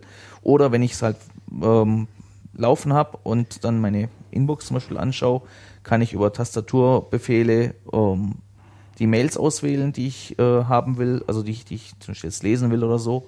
Oder ich kann halt auch sagen, zeig mir jetzt bloß alle Mails an, äh, die irgendwie von bis dem und dem Datum sind oder alle Mails von dem und dem oder alle Mails, die, also Anzeigefilter im Prinzip. Ähm, ich kann einzelne Mails auch markieren, zum Beispiel äh, Keybindings erzähle ich jetzt glaube ich nicht, weil die sind vom Schraub bei mir, kann man über Konfigurationsdateien ändern. Ähm, aber so Sachen machen wie irgendwie mehrere Mails markieren und dann sagen, statt Reply antworten, Apply Reply, also äh, anwenden, äh, antworten. Und dann macht er das mit allen, also kann ich auf alle gleichzeitig antworten. Ähm, ich vermute mal, dass das alles Sachen sind, die auch in einem GUI-Programm wie irgendwie Thunderbird auch gehen, im Großen und Ganzen. Also Clause-Mail kann sie alle. Ja, Habe ich also jetzt beim Thunderbird noch nie ausprobiert. Ich habe Ähm, der- äh, in der Firma auf dem Ja. Mac habe ich den Thunderbird.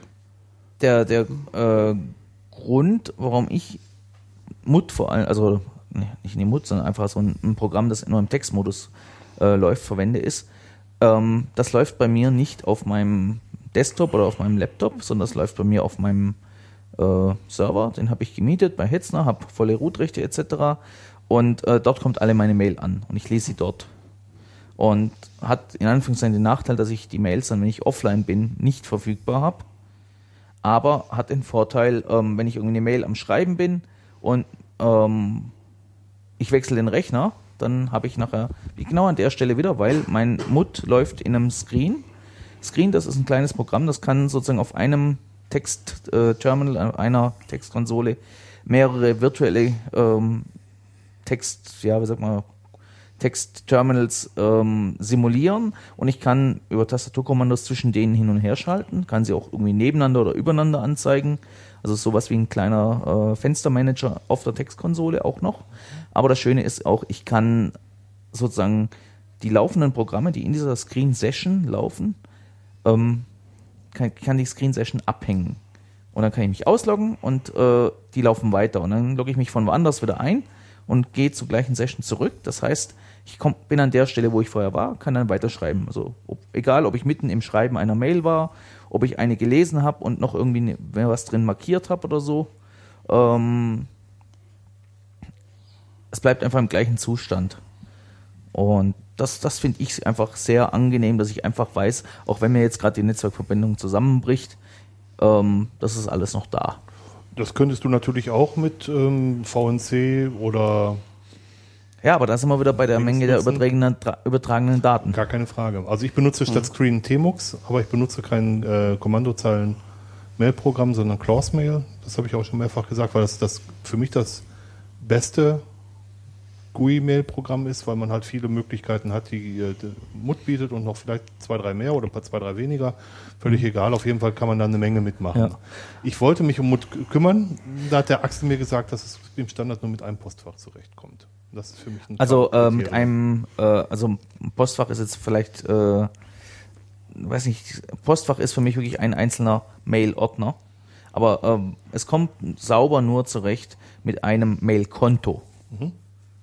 Du musst. Das- das ich, rumwirken, wenn du mehr als ein Mail-Konto gleichzeitig damit bei mir? bearbeiten. Ja, Äh, Kommt drauf an. Du kannst mit äh, Fetchmail und Procmail. Ja, ja, aber dann hast du lokal dann ein Konto, das du abfragst. Aber wenn du zum Beispiel zwei IMAP-Konten mit MUT bearbeiten willst, das, das ist mühsam. Da musst du relativ viel skripten im Voraus. Ja gut, ich hole meine Mails per POP3 mit, Ja. mit Fetchmail und die werden dann Liest mit sie dann Procmail lokal. Ja. und werden dann mit Procmail entsprechend in, in äh, einzelne, na, es sind, es sind einzelne Dateien, äh, Mbox-Dateien, Mhm. ähm, einsortiert und ich kann dann damit Aber- Mhm. C gleich Inbox, C gleich Lux, C gleich, äh, Das- was haben wir denn noch? Ja, Hin und nee, her klar, aber das sind einzelne Ordner dann, wo es reinsortiert wird. Das habe ich auf meinem Mails aber Ja. auch. Aber es sind Ordner im gleichen Mailkonto. Also ich habe ich Ja hab klar, so- aber ich kann ja die, die verschiedenen Mail-Konten, nee, es ist, es ist in meinem Home Directory vom User. Sogar, ja. Da ist es drin, aber ich kann mehrere, ich, also ich brauche das zwar nicht selber, aber Du ich kannst ja- könnt, ich klar. könnte, Aber du holst dann die. Mails alle ab und hast, liest sie unter einem einzelnen Konto. Das Ja. ist das. ja, ich bin ja einfach der Venti. Das ist mein User. Ich brauche nicht, ich brauche nicht mehrere User, um meine Mails zu lesen. Ja, aber wenn ich zum Beispiel, also ich habe, ich halte meine Arbeitsmails und meine privaten Mails komplett getrennt. Ja, die habe ich, die habe ich aber galvanisch getrennt. Das sind unterschiedliche Computer. ja, Ja. Ich habe so. sogar die, die äh, GNU-PG-Keys getrennt ähm, und nicht im, im selben. Also ich habe einen für die Firmen-Mail-Adresse und einen für meine private. Also ich habe einen, einen privaten privaten Key und einen äh, nicht und einen Firmenprivaten Key. So. Wissen Ja. schon. Also ich, ich habe so ein Konstrukt in Close-Mail laufen, dass ich, ich habe ein Archiv-Mail-Konto, in dem ich alle Mails auslage, die älter als ein Jahr sind. Zum Beispiel. Und das, das geht mit, mit, Ja. mit der Processing Rule in, in, in Close-Mail, dass ich einfach auf dem Ordner sage, schmeiß mir alles, was älter ist, 300, 365 Tage, in den korrespondierenden Ordner auf dem anderen Account. So, ich kopiere da einfach die entsprechende Mbox-Datei weg und versehe die noch mit äh, Datestamp von bis. Ja, ja, dann war's das. Weil ähm, intern macht zum Beispiel der Thunderbird, der macht das auch so, der macht auch Mbox-Dateien. Und ähm, ja, bei uns in der Firma gibt es da auch Leute, die haben einfach nur eine Inbox. Die haben zwar Thunderbird mit allem, äh, mit allem, was das Ding kann, und haben alle ihre Mails in der Inbox und irgendwann ist die Datei größer als 2 Gigabyte und dann macht's Pum. Weil 32-Bit-Betriebssystem. Äh, ja. Ja, das Problem kenne ich irgendwoher. Das hatten wir auf unserem Mail-Server. Ich habe viele kleine Dateien in Close-Mail. Aber ich könnte auch Mbox, wenn ich wollte. Gut, viele kleine Dateien sind unter Linux, können unter Linux auch zum Problem werden. Das. Wobei du dann wirklich viele, viele kleine Dateien Das bekommst. sind so rund 200.000, glaube ich. Also wenn du ls tippst äh, auf, Aber der, sie- auf sie der ja- Kommandozeile und es passiert erstmal fünf bis zehn Minuten lang nichts. Dann- aber, aber es dann liegen, ja, die liegen ja in das verschiedenen Ordnern. Also von daher. Ja. Ja gut, dann geht's. Ja, beim, also mit Mails, Also Mail gibt es Mut als, als meinetwegen Killer-Applikation für Mail auf Ja. im, im, im CLI. Im Vielleicht einfach gerade an der. Stelle noch, es gibt auch noch andere, es gibt noch den, den Alpine, früher Pine Pine, und Alpine, genau. Äh, oder den äh, El Elm habe ich schon lange nichts mehr von gehört. Von Elm habe ich auch schon ganz lange nichts mehr gehört. Aber den habe ich ganz einfach. Elm ist Electronic Mail. Ja. die Ulme. Und dann gab es die Weiterentwicklung, die Pinie. Ja. Ja. Also irgendwas mit, mit Bäumen.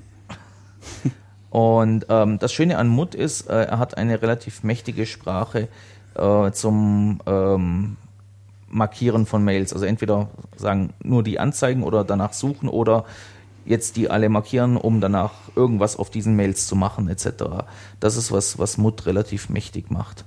Und das ist halt auch eine Sprache, die so ein bisschen aussieht wie, ja, es sind nicht ganz reguläre Ausdrücke, aber ähm, für Unterelemente davon wie Suchen in Subject oder Body kann man dann reguläre Ausdrücke verwenden, aber du kannst halt auf verschiedensten Eigenschaften von der Mail arbeiten.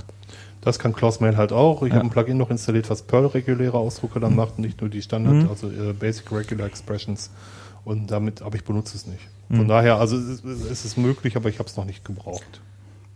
Was ich, was ich beim, beim Mut noch nicht gefunden habe, ist in im Mailtext suchen. Tilde B. Geht das? Also, wenn du, wenn du das, die Mail anzeigst, innen drin suchen wie bei VI mit Schrägstrich, Nee, nee, in der Übersicht. in der Übersicht Tilde B. Also, Aha. suchen und dann, oder Met, äh, Limit äh, und dann Tilde B. Sucht im Body, dahinter dann Suchstring. Tilde S sucht im Subject, Oh, okay. Tilde H in den Headern, beliebigen Headern. Und so geht's weiter. Also, es ist eine relativ umfangreiche Sprache. Und ähm, ja, Muss ich mal ausprobieren. muss man ins Mut-Manual reinschauen, das ist schön aufgelistet. Ach ja, danke. Jetzt kassiere ich ja noch offiziell ein RTFM. Ein, ein eingeschenkt bekommen. Nein, das ist äh, jetzt eher als Lob an das Manual gedacht gewesen, weil Aha. ich, ich schaue da auch ab und an nach. Ja, ja, geht's jetzt schön. Ich kann mir manche von denen auch nicht merken. Zum Beispiel die datumsbasierten Sachen kann ich, brauche ich zu selten. Also wenn man mal einen Mann Bash geru- aufgerufen hat, dann verzweifelt man auch ziemlich schnell. Gut, Man Bash, das sind irgendwie 5000 Zeilen Referenz. Ja. Ich habe das O'Reilly-Buch. Ja. Nein, aber ähm, also ich bin relativ happy mit Mut. Er ist bei mir Augenkrebsbunt. Also wenn Dirk den sehen wird, der wird garantiert irgendwie Augenkrebs kriegen, äh, weil ich halt irgendwie ja, anfangs hatte ich nur die ANSI-Farben, die 16 zur Verfügung. Da war das recht wild. Mittlerweile habe ich das im 256-Farben-Terminal. Da geht da ein bisschen mehr. Aber viele, die, ich meine, es ist eher eine pragmatische Farbwahl als eine ästhetische. Okay. Äh, ich weiß gar nicht. Ich habe mein Mut RC, das ist ein Erbstück. Habe ich von jemandem mal kopiert bekommen, ein bisschen angepasst und äh, irgendwie in der Lux haben das, glaube ich, noch ein paar noch, noch ein paar andere Leute auch und haben das abgewandelt und wieder weitergegeben und so und irgendwo ist das das ist wie wie Unix äh, untereinander sind die alle miteinander verwandt. Also Ja. meins kann zum Beispiel, wenn es äh, auf der auf einer normalen Konsole, auf einem also normalen Terminal, nicht auf einem X-Term oder so läuft, kann es sogar blinken. Boah. Ja. Blinken ist jetzt, was ich unter Augenkrebs Aber verstehe. was ich was ich halt lange beim Mut äh, toll fand, war die die Integration von GPG. Oh Inzwischen ja. gibt's da Enigmail für den Thunderbird, das ist auch recht gut. Aber wenn man sich mal äh, die Handstände anguckt, die Leute machen müssen mit Apple Mail oder mit Outlook, äh, so kann man so kann man doch nicht arbeiten. Also es ist bei Clothmail auch wunderbar. Da gibt es ähm, auch ein Plugin, natürlich, wie immer ein Plugin. Und damit ist, äh, ist das völlig transparent. Ähm, ja, also du hattest irgendwie im Voraus noch gefragt, so was, was wir denn so als oder was, was so an der täglichen Arbeit am häufigsten Genau, vorkommt. also mir geht es jetzt wirklich nicht darum, dass wir irgendwie völlig, ähm, in Anführungsstrichen, sophisticated Applications aufzählen, also Sachen, die, die sowieso kein Schwein braucht, die einfach nur nett zu hören sind, Ja. sondern schon Sachen, mit denen wir arbeiten. Also so, so Prinzip sollten schon irgendwie praxisrelevant sein. ja, und da, da hätte ich zumindest zwei Empfehlungen oder drei. Ähm, wobei je nach Geschmack das wahrscheinlich auch wieder Augenkrebs wird. Und ähm, einerseits viele Leute kennen Top. Top, das zeigt so die oh, N- Top, Top 10. Top, Top, wie viel auch immer, äh, wie groß das Terminal halt gerade ist. Ähm, Prozesse an, die per Default äh, am meisten Rechenleistung verbrauchen. Ja, Shift kann- M zeigt Shift M Speicherverbrauch zeigt an, Speicherverbrauch brauch ich, an und- häufig. Ich weiß nicht, was es da noch andere gibt. Ich benutze immer nur H-Top, also ein Heinrich noch davor. Das ist Top in bunt. Einerseits. Es zeigt oben auch noch einen, im Textmodus einen, einen Balken an, wie viel Speicher gerade verbraucht ist, wie viel CPU gerade verbraucht wird. Ähm, und ähm, du kannst aber im Gegensatz zu Top nicht nur sagen, wenn du in den Top sagen willst, ich will einen Prozess killen, dann fragt er dich explizit nochmal nach der ähm, nach der Prozessnummer, obwohl du ja eigentlich den Prozess schon da siehst und hättest irgendwie sogar noch auswählen können, aber nein, es fragt nach der Prozessnummer, muss sie eintippen. Bei Hardtop musst du einfach bloß sagen, in dem Moment F9, wenn du ihn ausgewählt hast, und dann fragt er dich, mit welchem Signal killen. Du drü- drückst dann entweder die Nummer des Signals und er nimmt dann das, also 9 Minus für- 8. Nee, Minus 8, das, das verwirrt immer schön die, die Programmierer. Das ist Division by Zero. Du kannst, du kannst ein, ein Programm mit Division by Zero beenden. Weil du Ja. kannst mit Kill irgende, du kannst auch Dollar Random sagen, dann Ja. kommt irgendwas. Wobei einfach nur Hang Up ist vielleicht nicht unbedingt das, was du dann gerade willst. Aber Ja. äh, ja, ich habe mal ein bisschen Das, rumgespielt. das Schöne bei, bei Hardtop ist, du kannst insbesondere noch eine ganze Ladung Sachen äh, Spalten dazu konfigurieren, zum Beispiel wie viel I.O. es gerade auf der Platte macht, wie viel Netzwerktraffic es macht, etc. Und du kannst nach all dem auch sortieren lassen. Und du kannst es sogar in einer, Baum, in einer Baumansicht anzeigen. Du kannst es in der Baumansicht anzeigen. Es zeigt dir auch noch die ganzen Parameter an. Das macht Top, glaub per Default auch nicht. Was, was, was, was, mit welchen Parametern es aufgerufen wurde, etc. Ähm, und äh, es kann dir auch noch zeigen, wie, welche CPU bei Multicore-Maschinen, welche CPU wie stark ausgelastet ist. Das kann aber Top auch, wenn Kann- man einfach eine 1 drückt. Ah, okay, gut, kannte Ja, ich noch nicht. Und das Ganze halt in bunt. Also habe ich viel lieber. Das, das Problem bei Top ist dann einfach, wenn du zum Beispiel 24 Kerne hast, dann brauchst du schon ein großes Fenster, damit du überhaupt noch was siehst. Stimmt. Ich habe das schon auf einer Maschine mit 128 Cores gesehen. Ach, Show off. Nein, aber das, da ist dann von der. Prozessliste nicht mehr viel übrig, das stimmt schon. ja. So, Chef, ich brauche einen größeren Monitor, weil äh, ich sehe nicht mehr alle Prozessorkerne. Also in dem Zusammenhang kann man auch mal Top-B noch empfehlen, was einen Batch- Batch-Aufruf macht, was direkt Top beendet, nachdem es einmal durchgelaufen ist. Ja, okay. Oder N mal durchgelaufen ist. Und ähm, ja. Und das Schöne ist, also du kannst bei, bei ähm, also es hat ähnlich wie der Norton Commander oder der Midnight Commander unten noch so eine kleine Hilfeleiste mit den F1 bis F10 Tasten, was die alles so machen. Also eben F10 ist beenden, F9 killen, F8 ist Renice äh, weniger, äh, also höheres Nice Level. F7 ist, wenn es Nice, nice Level kann man Prozesse priorisieren, Genau. muss man noch dazu sagen, kann also mehr Rechenzeit zuweisen oder weniger. Höhere Priorität. Ja. Priorität, genau. Und ähm, F6 ist irgendwie die Sortierung, F5 die Baumansicht, F2 ist Setup, F1 Hilfe und 3 und 4 weiß ich gerade nicht. Also gemein ist, wenn man zum Beispiel so ein GNOME-Terminal hat, das F10 fun- nicht funktioniert, weil das irgendwie durch das GNOME-Terminal abgerufen wird, Ja. kann mit Escape 0. Ja, Genau, das- das oder sag ich ja. auch ähm, beim Midnight Commander jeweils. ja. Äh, also an der Stelle ist es irgendwie so eine Mischung aus Top und Midnight Commander. Äh, das ist die eine Anwendung, die ich irgendwie auf jeder Kiste haben will und eigentlich als Admin regelmäßig irgendwie benutze, zum Schauen, was mir da gerade die Kiste dicht macht. Ähm, die andere Anwendung, äh, mit der ich Dirk auch schon angesteckt habe, wie ich gehört habe, ist, ähm, es gibt diesen kleinen Kommandozeilen-Kalender Cal. Ähm, der zeigt den aktuellen Monat an. Äh, Ja, Und den brauche ich auch Genau. häufig. Und- Beim Cal minus 3.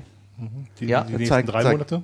Nee, zeigt den Monat davor und danach an, vom aktuellen Ah, nee, Monat. okay. Ja. Ähm, und äh, davon gibt es noch eine bunte Variante, den Bunt Color gleich. GUI benutzen. C-Cal. Und äh, den benutze ich eigentlich irgendwie ganz gern.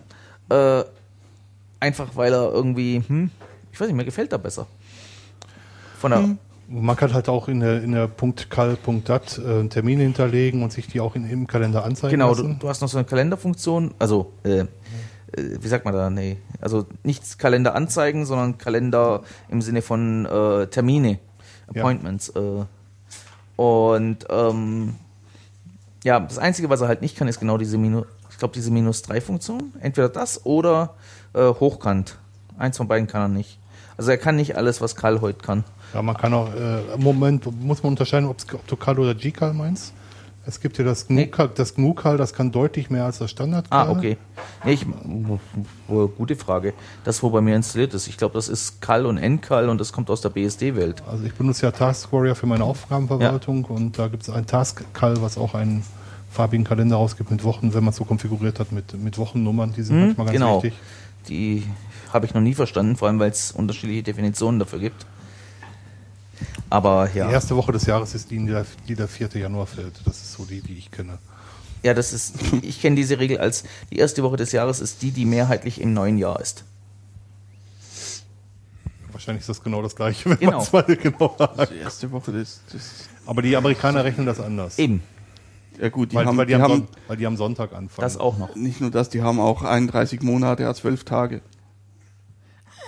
Wir schreiben das Datum verkehrt rum. Ja, ja. Und dann und, und, und das Schlimmste ist ja das AM und PM. Also AM, das leuchtet mir noch ein, das ist am Morgen, aber PM ist irgendwie am Nachmittag. Keine Ahnung. Aber, äh, Ka- Kalender, aber das ist ein guter Punkt. Kalenderapplikationen gibt es sehr, sehr viele unter, äh, auf der Kommandozeile im Command-Line-Interface. Mhm. Ähm, Du hast noch CalCurse mir mal genannt. Das Was? ist so ein N-Curses Interface für Ah, Kalender. CalCurse, ja. Sogar so Mhm. richtig mit Terminverwaltung tatsächlich. Ähm, ja. Genau. Und dann, dann hätte ich noch einen äh, weiteren Tipp, der, äh, eins von den Programmen, wo ich eben auch nicht missen möchte auf der Kommandozeile. Das ist NCDU. Das hat nichts mit der CDU zu tun, sondern das ist das N-Curses Disk Usage. Also DU auf der Kommandozeile zeigt im aktuellen Verzeichnis alle Unterverzeichnisse an und wie viel Platz die brauchen auf der Platte. NCDU macht das Ganze aber interaktiv. Insbesondere kannst du interaktiv die Sortierung ändern der Anzeige. Es kann dir noch so ein kleines Balkendiagramm im Textmodus natürlich ähm, anzeigen. Es kann dir äh, die Prozente anzeigen vom Gesamtplatz äh, von dem, was du jetzt angezeigt hast. Du kannst durchnavigieren in Unterverzeichnis etc. und auch gleich innen drin, weil wofür braucht man das Programm zum Plattenplatzverbrauch anzeigen? Natürlich zum Aufräumen. Du kannst gleich innen drin mit D sagen, das Verzeichnis löschen, weg damit. Er fragt dich dann, willst du es wirklich löschen? Ja, nein oder nicht mehr fragen. Und ab dem Moment, wo du nicht mehr fragen machst, D drücken, Verzeichnis weg. So, ich ich mache so Sachen mit, äh, mit Watch. Weil, also zum Beispiel, wenn ich äh, Dateien übers Netz kopiere oder, oder einfach rum, große Dateien rumkopiere oder irgendwas so, ich bin ja bisschen, manchmal ein bisschen ungeduldig und wenn da mit CP dann gar nichts funktioniert, äh, gar nichts pass passiert, dann, naja, ähm, mit Watch, siehst du, also mit Watch kann ich äh, sagen, für einen Befehl äh, alle x Sekunden, Minuten, Stunden, glaube ich, aus. Per Und die- Default per- alle zwei Sekunden. Genau, das reicht normalerweise auch. Dann sage ich da Watch LS äh, Datei und kann ja zusehen, wie sie wächst. Hm? Zum Beispiel. Also ich bin dazu übergegangen, gar nicht mehr Copy zu benutzen, wenn ich, wenn es größere Dateien sind, sondern RSync zu benutzen. Und RSync minus groß P Auch für Ja. lokal. für Pro Auch lokal, ja, ja. auch lokal. Okay. Das zeigt Progress an. Das zeigt Mhm. ja auch eine ETA, so eine Estimated Time of Arrival an, wann das, wann das Ding auch fertig sein könnte. Ja, gut, RSync, äh, ja, benutze ich auch öfters mal, weil eben, ja, weil als äh, Gott die, äh, die Geduld verteilt hat, stand ich gerade hupen im Stau. ja, Nee, aber das, das, das, wenigstens das ist ein schönes Beispiel. passiert was. Weil ähm, bei RSync ist das schön, minus P hat noch eine andere, äh, also es zeigt nicht nur die Progress an, sondern Ah, es schaltet außerdem noch an, dass es inkrementell äh, funktioniert. Also wenn du einen Teil der Datei schon kopiert hast, kopiert es, äh, also fängt es nicht nochmal neu an zu kopieren, wenn du, wenn es, wenn es abgebrochen ist. Und es sorgt auch, dafür, es ist berechnet auf Teilabschnitten der Datei Prüfsummen und es äh, überträgt nur die Teile, die, wo die Prüfsummen sich unterscheiden. Ja. Wobei, wie merkt das, dass eine Datei, merkt, dann merkt das aber nicht, dass eine Datei jetzt neu ist, nur weil, sie- und, und, sondern denkt, ah, die ist größer, na, hänge ich halt einfach ab dem Byte an und dann hast du da irgendwie so eine, Doch, das eine kriegt, das kriegt es Der, tatsächlich hin. der, der Unterschied an der Stelle ist noch, ähm, wenn eine Datei frisch übertragen wird und dann die Übertragung abbricht, löscht RSync das normalerweise wieder. Ja. Und das Minus Groß P sorgt dafür, dass es es nicht löscht. Ja, aber gut, jetzt angenommen. die ich eine hab- Sache. Angenommen, ich Ja. habe ein Binary von, also irgendwie ein Programm Mhm. und äh, da gibt's eine neue Version, das ist halt mm, um 1000 Kilo, äh, um 1000 Byte größer. Mhm. Dann denkt, denkt RSync da nicht. Nein. Okay, das, Datemap ist anders. Das, das Minus P, also erstmal, RSync geht ja stur Quelle Ziel. Hm. Auch wenn die Datei auf dem Zielsystem neuer ist, ist es für RSync völlig egal. Es ist eine andere Datei, also jetzt mit der Quelldatei überschrieben. Und dann tut's immer blockweise Genau. äh, Quersummen berechnen. Das hat einen Nachteil mit dem. Block, blockweise Quersummen berechnen, weil du musst auf dem, auf dem äh, Zielmedium, auch wenn es ein sehr, sehr langsames Medium ist, auch alles lesen. Das, Du musst es das- bloß nicht alles übertragen. Genau. Also Mhm. Doch, du musst es ja gelesen, zumindest lesen übertragen. Sonst kannst du ja keine Prüfsummen ausrechnen. Die Prüfsummen werden auf der anderen Seite ausgerechnet und dann werden nur die Prüfsumme Nee, übertragen. nee, wenn du zum Beispiel, ähm, du kopierst von deiner lokalen Festplatte auf einen NFS-Share. Ach so, ja, das. Also lokal, jetzt nicht, wenn du nicht, ja, okay, ja, ja, mhm, ja, wenn genau. du es über SSH machst, hast du recht, dann läuft auf der Gegenseite auch ein SS, äh, auch ein R-Sync Ja. und das rechnet dann auch Nee, ich war gerade bei dem Fall, genau. Genau. Mhm. Klar, wenn, wenn natürlich du ein Netzwerkfilesystem hast, auf das du das machst, Mhm. dann muss alles einmal gelesen werden, klar. Genau, und das macht es in dem Fall tatsächlich langsamer, da kann es schneller sein, wenn man es einfach überschreibt. Ja. Je nachdem, wie viel sich geändert hat. Und äh, aber eben das mit Produktion. wo, wobei, wo du gerade das mit dem Progress sagst, auch noch eine schöne Sache. Ähm, diese Fortschrittsbalken, die sind zwar unter der GUI zum Teil verhasst, weil sie ungenau sind, aber das liegt dann eher meistens am Programm und weniger an dem Fakt, dass es einen überhaupt gibt. Ähm, auf der Kommandozeile sind Fortschrittsbalken seltener. Wget hat zum Beispiel einen, wenn man was runterlädt oder so, aber beim Komprimieren habe ich das immer vermisst. und ähm, GZIP und äh, kann optional noch anzeigen, ähm, wenn man glaube minus V macht oder so. Aber er zeigt auch keinen Fortschrittsbalken an, sondern nur wie lange äh, es gebraucht hat. Ja. Ähm, der, die XZ-Kompression, die Kommandozeilen-Tools dafür, die sind sehr komfortabel. Wenn du dort minus V machst, dann zeigt er dir einen Fortschrittsbalken, Estimated Time of Arrival, also wie lange es noch, wie lange er schon gebraucht hat, wie viel Input er jetzt schon in wie viel Output äh, komprimiert hat, was der das Verhältnis dazwischen ist und all die schönen Sachen. Also er zeigt dir schön wunderviel Statistik an. Und ähm, allein deswegen benutze ich momentan lieber XZ, wenn ich irgendwie kann. Ähm, außerdem komprimiert es im Normalfall auch besser. Es braucht dafür nicht unbedingt mehr CPU, es braucht vor allem mehr RAM, weil es einfach größere Dictionaries äh, sich anlegt und sozusagen, ich glaube, die, die größte Komprimierungsstufe braucht irgendwie fast ein Gigabyte RAM. Also sollte man haben, wenn man es benutzen will. Ja. Aber bei, ich glaube, so halb, also minus 6 oder sowas, braucht er irgendwie, ich weiß nicht, 64 MB oder so. Wo ich äh, Watch zum Beispiel auch noch benutze, ist äh, Watch und dann DF. Zum, um, äh, Schauen, wie schnell sich eine Platte füllt. Ja, genau, zum Beispiel einen USB-Stick. Dann siehst du, ja, äh, vielleicht hat eine Datei noch Platz oder so, wenn du von verschiedenen Sachen irgendwie MP3s, zum Beispiel, wenn man sich vorbereiten muss auf eine Radiosendung, wo auch Musik gespielt wird, ähm, ja, kannst du davon überall her, äh, das nehme ich auch noch mit. Da würde ich gerne noch den Parameter minus P in die, in die Runde werfen für Portable bei DF. Da zeigt er nämlich allen Output in einer Zeile an. Das lässt sich wunderbar mit, mit Grep Ist das nicht und Groß P oder so sogar? Ja, kann sogar sein, dass es groß Ja. ja. Und minus Groß T wie Theodor zeigt noch das Dateisystem an. Und minus H für Human Readable, genau. für menschenlesbare Dateien zeigt dann irgendwie nicht nur Zahlenkolonnen, sondern irgendwie noch Mega und Gigabyte und Terabyte und so an. Richtig, und bei neueren Versionen von LS geht das, das Minus H auch und ist sogar sortierbar dann. Bei DU geht es auch mit minus H, genau. Ja. Äh, LS Ja. kennt minus H schon lange, aber Sort kennt minus H erst seit neuerem. Oder Also Sort kann- ist es Sort. ja, irgendwas war da. Sort, Sort kann minus H? Sort kann seit ähm, irgendwie, in, weiß ich nicht, ein, zwei Jahren minus H, ja. Okay. Es ist vor allem bei DU minus H Pipe Sort. Ja, ja, genau, minus H. genau. Genau. da brauchst du es.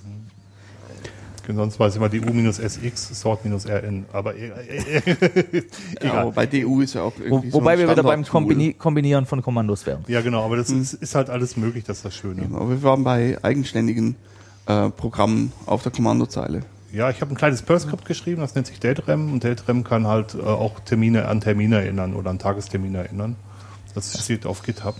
Termine an Termine erinnern. Nein, das, was CCAL mit Colors macht, das macht Daterem einfach so, indem es so. äh, eine Datei durchpasst und ähm, wo man äh, plus, Mhm. mit Pluswerten auch sagen kann, dass es so und so viele Tage nach Ostern ist, weil Ostern ist der einzige bewegliche Feiertag, nachdem sich fast alle anderen beweglichen Feiertage berechnen. Wenn man ein Osterdatum hat, dann weiß man alle anderen beweglichen Feiertage. das schaue ich auch. immer in Wikipedia nach. Das kann man ausrechnen. Da gibt es eine gaussische Formel für, die habe ich da reinge reingeschmissen. Und damit lasse ich mich jeden Morgen um vier die Geburtstage schicken, die ich Ja, kenne. Und äh, äh, Du hast Leute, die haben Geburtstag in, äh, in Abhängigkeit von Ostern. der Osterhase zum Beispiel. Nein, ähm, Nein, aber ich habe ähm, ich hab da drin zum Beispiel ähm, die ganzen Feiertage und ähm, damit ich, wenn ich das morgens um 4 Uhr lese, dann kann ich da direkt sagen, ach, ich kann jetzt doch liegen bleiben, ist ja Feiertag. Morgens um vier. Nein, es ist, Ah, das ist praktisch, ja. Ist eine Spielerei. Also ich schicke mir damit mit von meinem Server aus jeden Morgen eine Mail mit den Erinnerungen des Tages, dann weiß ich auch, wer, äh, wer da Geburtstag hat, den ich da eingetragen habe. Ist ganz einfach. Bei den Mail-Programmen habe ich gerade vergessen, wollte ich noch sagen, es gibt ein, ähm, ein News-Programm, was das Newsnet, durch, Usenet durchforstet, das nennt sich SLRN, was immer noch eine der besten Möglichkeiten ist, im Usenet sich, sich umzutun, ja. Ich glaube, das einzige andere, das es noch groß gibt, ist TIN. Äh, Ja. Newsbeuter gibt es, glaube ich, noch. Das Nee, das ist RSS-Feeds. Genau. Äh, Ja. Ich dachte, da kann auch Nein, nein. NTP. Also es wäre mir neu. Ich wüsste jetzt auch nur RSS tatsächlich. Ich wollte ihn mal kompilieren auf dem äh, Gentoo und da kamen so viele Fehlermeldungen und alles und äh, Portage hat mich äh, gut Deutsch zusammengeschissen. Habe ich dann wieder gelassen. Und äh, gibt's äh, gibt's Usenet eigentlich noch? Also äh, Ich bra glaub, braucht das noch jemand für ernsthafte Kommunikation? Ich mein, die meisten Leu- äh, laden da eh nur noch Porno runter. Ich glaube, Usenet ist tatsächlich mittlerweile sogar wieder benutzbar geworden, ne? weil so wenig Leute nur noch da sind. ist keine, keine Spammer mehr da. Ja, genau. Weil die, die es noch benutzen, die wissen, wie man, die, die wissen, was Spam ist und kaufen da nichts. Also Usenet ist eine ganz weite Vorform von, ähm, von Foren, von, von Webforen, um es mal vorsichtig zu sagen, sind Diskussionssachen. Ähm, für Leute, die für die Mailinglisten suspekt sind, ähm, denen werden Use Gruppen, Use, wird das Newsnet auch äh, suspekt sein. N- vermutlich. NNTP ist ein lustiges, äh, sehr, sehr lustiges Protokoll. Das, äh, da sagt der eine News-Server, äh, sagt I have Mhm. und der andere sagt dann, entweder sagt er, glaube ich, nix oder sagt, oh ja, sag mal. Und das, das, das, man kann sich das so ein bisschen vor, vorstellen, wie so, so irgendwie Leute, die sich auf der Straße treffen. Hast du schon gehört? Mhm. Das, nee, erzähl mal. Oder, ja, kenne ich schon. Also es war mein Einstieg so mehr oder weniger auch in die Welt des Internets. Früher gab es noch RN, Read News. Na gut, ich komme ja von Fidonet her. Ja, Fido habe ich auch. Mailboxen. Fido habe ich auch gemacht. Das ist aber, ja, man kann es nicht so ganz vergleichen, Aber aber, das- dann doch. Aber Das, also das geht jetzt in Bereiche, wo die so ungefähr sind wie ähm, Opa erzählt, erzählt von vor dem Krieg. Habe ich so Ja. ein bisschen, habe ich so ein da bisschen kann man eine eigene Sendung machen, Da wenn es äh, gewünscht wird. eine Vintage-Sendung zu Vintage-Protokollen. Apropos, jetzt folgt die Werbung. Lass es raus. Ähm, äh, wobei, nee, bringt bringt's gar nicht, weil äh, bis die Sendung veröffentlicht wird, ist das schon vorbei. Also Was Okay. meinst du denn? Das Vintage Computer Festival findet in zwei Wochen statt. Am, äh, also genau am Zeitpunkt- Ende April und Ende wir April. senden das ja Ja. Anfang Mai. Genau. Wir Ja. sind Die jetzt mit der, kommt erst am sieb- 6. oder 7. Mai, glaube ich. ja, Ja, Ach, das die, ist die Zeitreisen vorbei. mal wieder. Ja, schade. Werdet ihr mal Aber Wärt ihr mal auf dem Vintage Computer Festival gewesen? Ja, jetzt, hätten, wovon wir dann reden. hätten wir, euch ein, hätten wir mit euch ein Bier trinken können und eine Weißwurst essen. Wir, wir können auch nicht Werbung machen für Axel, der noch am Vierten übernächsten Wochenende Vierten Mai. aktiv ist. Ja. Was machst du da? Kommandozeilenvortrag auf der Ubucon Schweiz. Die Ubicon Schweiz? Äh, Vier Stunden ist sie nur, glaube ich. 14 bis 18 Uhr oder so. Ja, ich Teilst du einen genau. Vortrag? Du, du bist Nein, nein, nein, nein, nein, nein, ich nicht. Vier Stunden. Nein, eine Stunde hast du, oder? Ja, eine Stunde habe ich Ja. und ich muss danach auch gleich weg, sonst wird der Hackerfunk nämlich nichts mehr. Habe ich überhaupt nicht mitbekommen, dass es die gibt. Okay, Ach, komm, das ist Hackerfunk, Hackerfunk ist ja auch noch. komm, komm, komm gleich. Ach ja, jetzt, dieses- jetzt müsste ja in diesem Monat die neue Ubuntu-Version kommen, ne? Ja. Also wenn ihr das hört, ist sie schon rausgekommen, werden wollen sein. Also da bin ich, da bin ich ja überhaupt jetzt hinterher. Aber vielleicht noch zu, weit, zu weiteren Tools der, auf der Kommandozeile. Bei Newspointer hätte ich nämlich auch noch erwähnen wollen. Ich habe nämlich neulich spitz bekommen, dass man die gegen einen Tiny Tiny RSS laufen lassen kann. Das ist ein RSS-Reader, ein Web-RSS-Reader, den ich bei mir auf dem Root-Server installiert habe. Und mit Newspointer kann ich den abgraben und der synchronisiert auch die gelesenen Artikel hin und zurück. Oh, schön. Ich wusste, Ich lese ich wusste das bisher bloß von Live Ria für die GUI. ich lese RSS-Feeds, ja, zum, also zum einen auf dem Handy, zum anderen ähm, mit dem X-Screensaver und zwar mit Phosphor. Okay. Und ich habe da über Yahoo Pipes äh, die ganzen RSS-Feeds zusammen in einen RSS-Feed und den fütter ich dann an Phosphor. Das heißt, der Screensaver geht an oder ich mache ihn an und ähm, jo, dann äh, schreibt da halt die ganzen äh, News von RSS-Feed, von na, Fefes Blog, von Twitter, von überall her. Fefe hat keinen Blog. Und das in, hat er nicht? Nein, das ist kein Blog. Naja, gut, das, die, die, aber hat Das ein ein RSS-Feed. Er hat einen RSS. Gut, Fefe, also Ein Fefes Verschwörungstheorien-Verzeichnis. RSS-Feed, auch bekannt als Fefes Blog, obwohl es kein Blog ist. Naja, jedenfalls, ähm, ich habe auch schon Leute bei mir am, äh, äh, im Büro angetroffen, die haben, die wollten eigentlich zu mir, ich war gerade nicht da, respektive irgendwie Kaffee holen. Und die standen da vor dem Bildschirm und haben gelesen. und dann komme ich und sage ich, äh, ich mach's jetzt aus, weil ich möchte jetzt weiterarbeiten. Ach so, ja, äh, weil standardmäßig ist bei Phosphor, glaube ich, Fortune drin. Ja. Aber naja, irgendwann kennt man das. Aber Fortune- stimmt, Fefes Blog an der Stelle ist relativ fies, weil du dann im Zweifelsfall im Büro Verschwörungstheorien Ja, verbreitest. nicht, nicht nur das, der hat in seinem RSS-Feed die kompletten Artikel drin. Nicht nur die Überschriften. Ja, ja, schon klar. Das heißt, da kommt, da kommt dann auch, da kommt dann auch schön Text. Aber die sind ja relativ kurz bei Fefe, muss man ja sagen. nicht nur. Nicht, nicht nur. Also das, was Fefe Das macht, ist ist eine tag tagesaktuelle kommentierte Linkliste. Das Es ist hat die- nichts ja. mit einem Blog zu tun. es ist die, gar nichts. die Bildzeitung für Nerds. ja, dann bin ich kein Nerd, glücklicherweise. Aber Na gut. genug Werbung gemacht. Ja, na, ist ja gar kein Problem. Aber eben, ich, äh, ich mache das so. Aber ähm, ja gut, Tiny Tiny SS hat jetzt selber nichts mit der Kommandozeile zu tun, aber Newspointer kann das halt Ja. damit synchronisieren und auf Android gibt es auch eine Applikation dafür. Ähm, deswegen habe ich es auch installiert. Installieren. Wo Sofort ist mein, jetzt wo ist hier. mein Spielzeug Android? wo ist, wo ist WLAN? Dann äh, Ja. Text, Textverarbeitung. Also ich benutze LaTeX tatsächlich, um, um Texte zu machen. Äh, Ja, ich habe da noch eine Alternative. Ja, wir kommen, ich mache, mache, erst, äh, mache erst schnell LaTeX. Ähm, Hm. LaTeX ist eine Seitenbeschreibungssprache und du, äh, mit dem Motto läuft nicht what you see is what you get, was die grafischen Textverarbeitung machen, sondern what you see is what you want. Und ähm, was die, die ganzen Formatierungen abnimmt und was halt, ja, damit, wir haben das Buch damit geschrieben und da, da sind sehr viele Bücher mitgeschrieben werden, aber das wird jetzt gerade verdrängt von. ASCII-Doc. So, fertig, nächstes.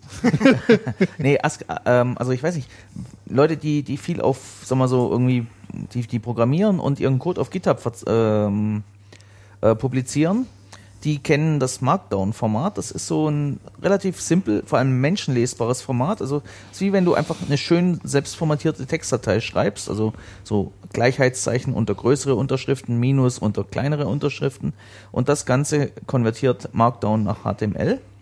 Und ASCII-Doc ist im Prinzip was ähnliches, nur A, mehr Möglichkeiten zum Formatieren, also du kannst auch Tabellen und ach weiß Gott was machen. Aber du kannst vor allem auch nicht nur HTML hinten rauslassen, sondern du kannst auch LaTeX hinten rauslassen. Du kannst DocBook hinten rauslassen, PDF und ach weiß Gott was. Und ähm, eben, das ist das, mit dem wir unser Buch schreiben. Und ähm, mir gefällt es ganz gut. Ich habe angefangen, meine Vorträge damit zu machen. Ich habe zwischendurch mal kurz irgendwas ausprobiert, was Markdown in Vorträge verwandelt. Aber das ASCII-Doc gefällt mir fast noch besser an der Stelle.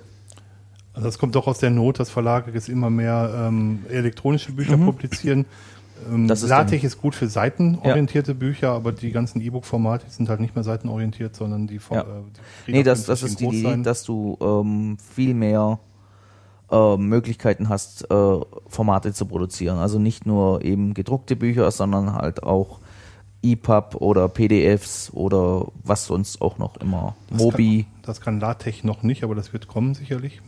Da gehe ich mal fest von aus. Das ist ja auch irgendwie so, eine, so ein HTML-Derivat. Hm.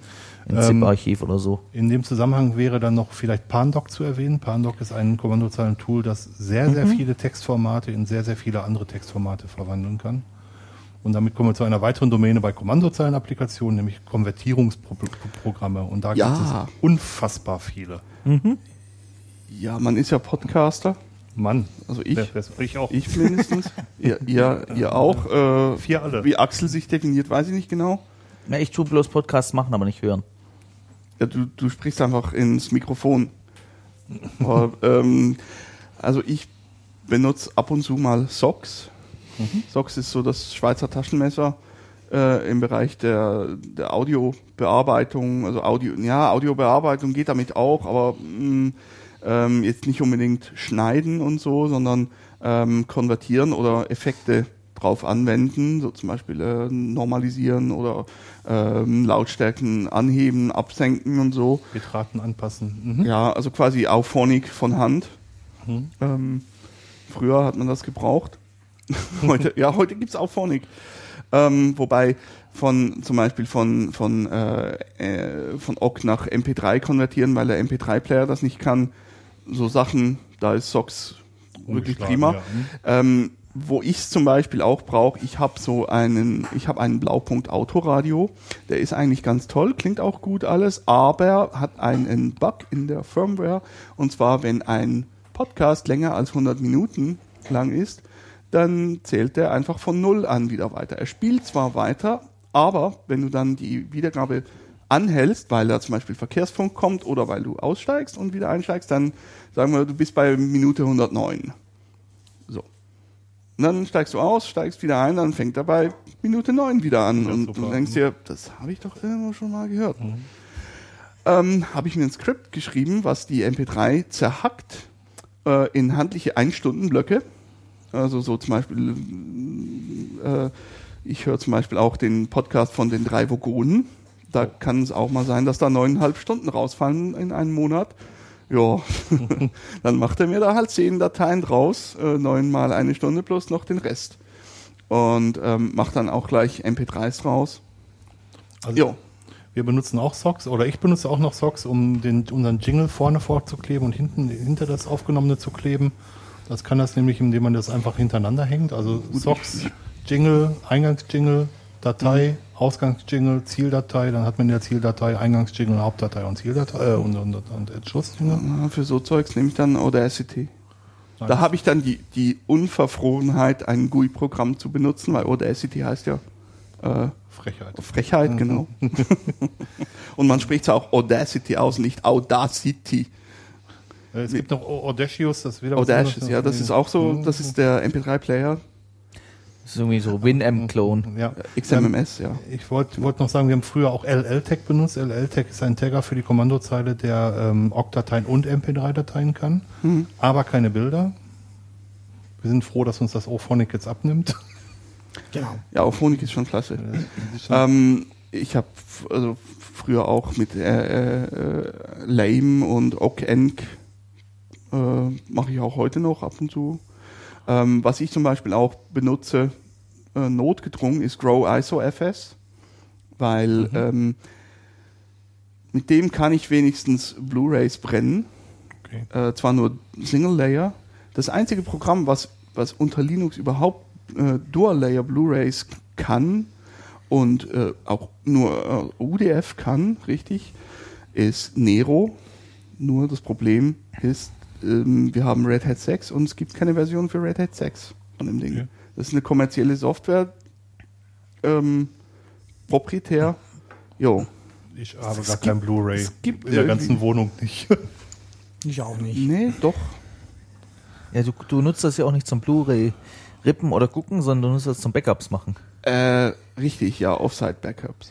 Wobei, ich habe mir auch schon erlaubt, es gibt ein, ein Demo von äh, Tri äh, äh, Trista und Red Sector. Ähm, das ist in Blu-ray Java geschrieben. Das musst du auf eine Blu-ray brennen. Das Image ist zwar nur 170 Megabyte groß, aber du musst es auf eine Blu-ray brennen, damit du es angucken kannst. Okay. Wobei, ja. CD-Record. Ich benutze noch ab und zu ABCDE. A Äh, Better CD Encoder. Genau, das äh, macht im Hintergrund CD Paranoia, also das, das kann CDs auslesen und rippen. Ähm, und das, Ja, Gr- äh, das, Grip. Ja, das, genau, das liest äh, aber auch über Lesefehler hinweg, indem es die, also das macht CD Paranoia, weil es die zehnmal, Ja. zehnmal liest und so lange, bis es halt ein konsistentes Ergebnis bekommt und damit wird fast jede, auch ältere CD noch gelesen. Richtig, du kannst dem Ding einen Bierdeckel füttern und ihm sagen, lies so lange, bis da Musik rauskommt. Ja, also es ist tatsächlich macht- fast das so. macht das so. Ja, das ist wirklich gut. Das ist, das ist wirklich so, ja. Ähm, wo du von Konverter noch gesprochen hast. Ähm, es ist zwar eigentlich kein Konverter, sondern eher ein Archivhandhaber. Ähm, es gibt A-Tool, Archivtool. Das kann mit, ja, ich weiß nicht, irgendwie so gefühlten zwei Dutzend verschiedenen Archivformaten zurechtkommen und ähm, generisch die auspacken, entpacken, Inhalt anzeigen und du brauchst dich einfach nicht mehr drüber äh, den Kopf zu braten, was für eine Kompressionsform, was für ein Kompressionsformat und Archivformat da jetzt drin ist, ob das jetzt tar bzip 2 ist oder ob das jetzt .zip oder .7 7zip oder sonst was ist. Er schluckt das einfach und macht das Richtige damit. Das ist, finde ich, noch sehr praktisch.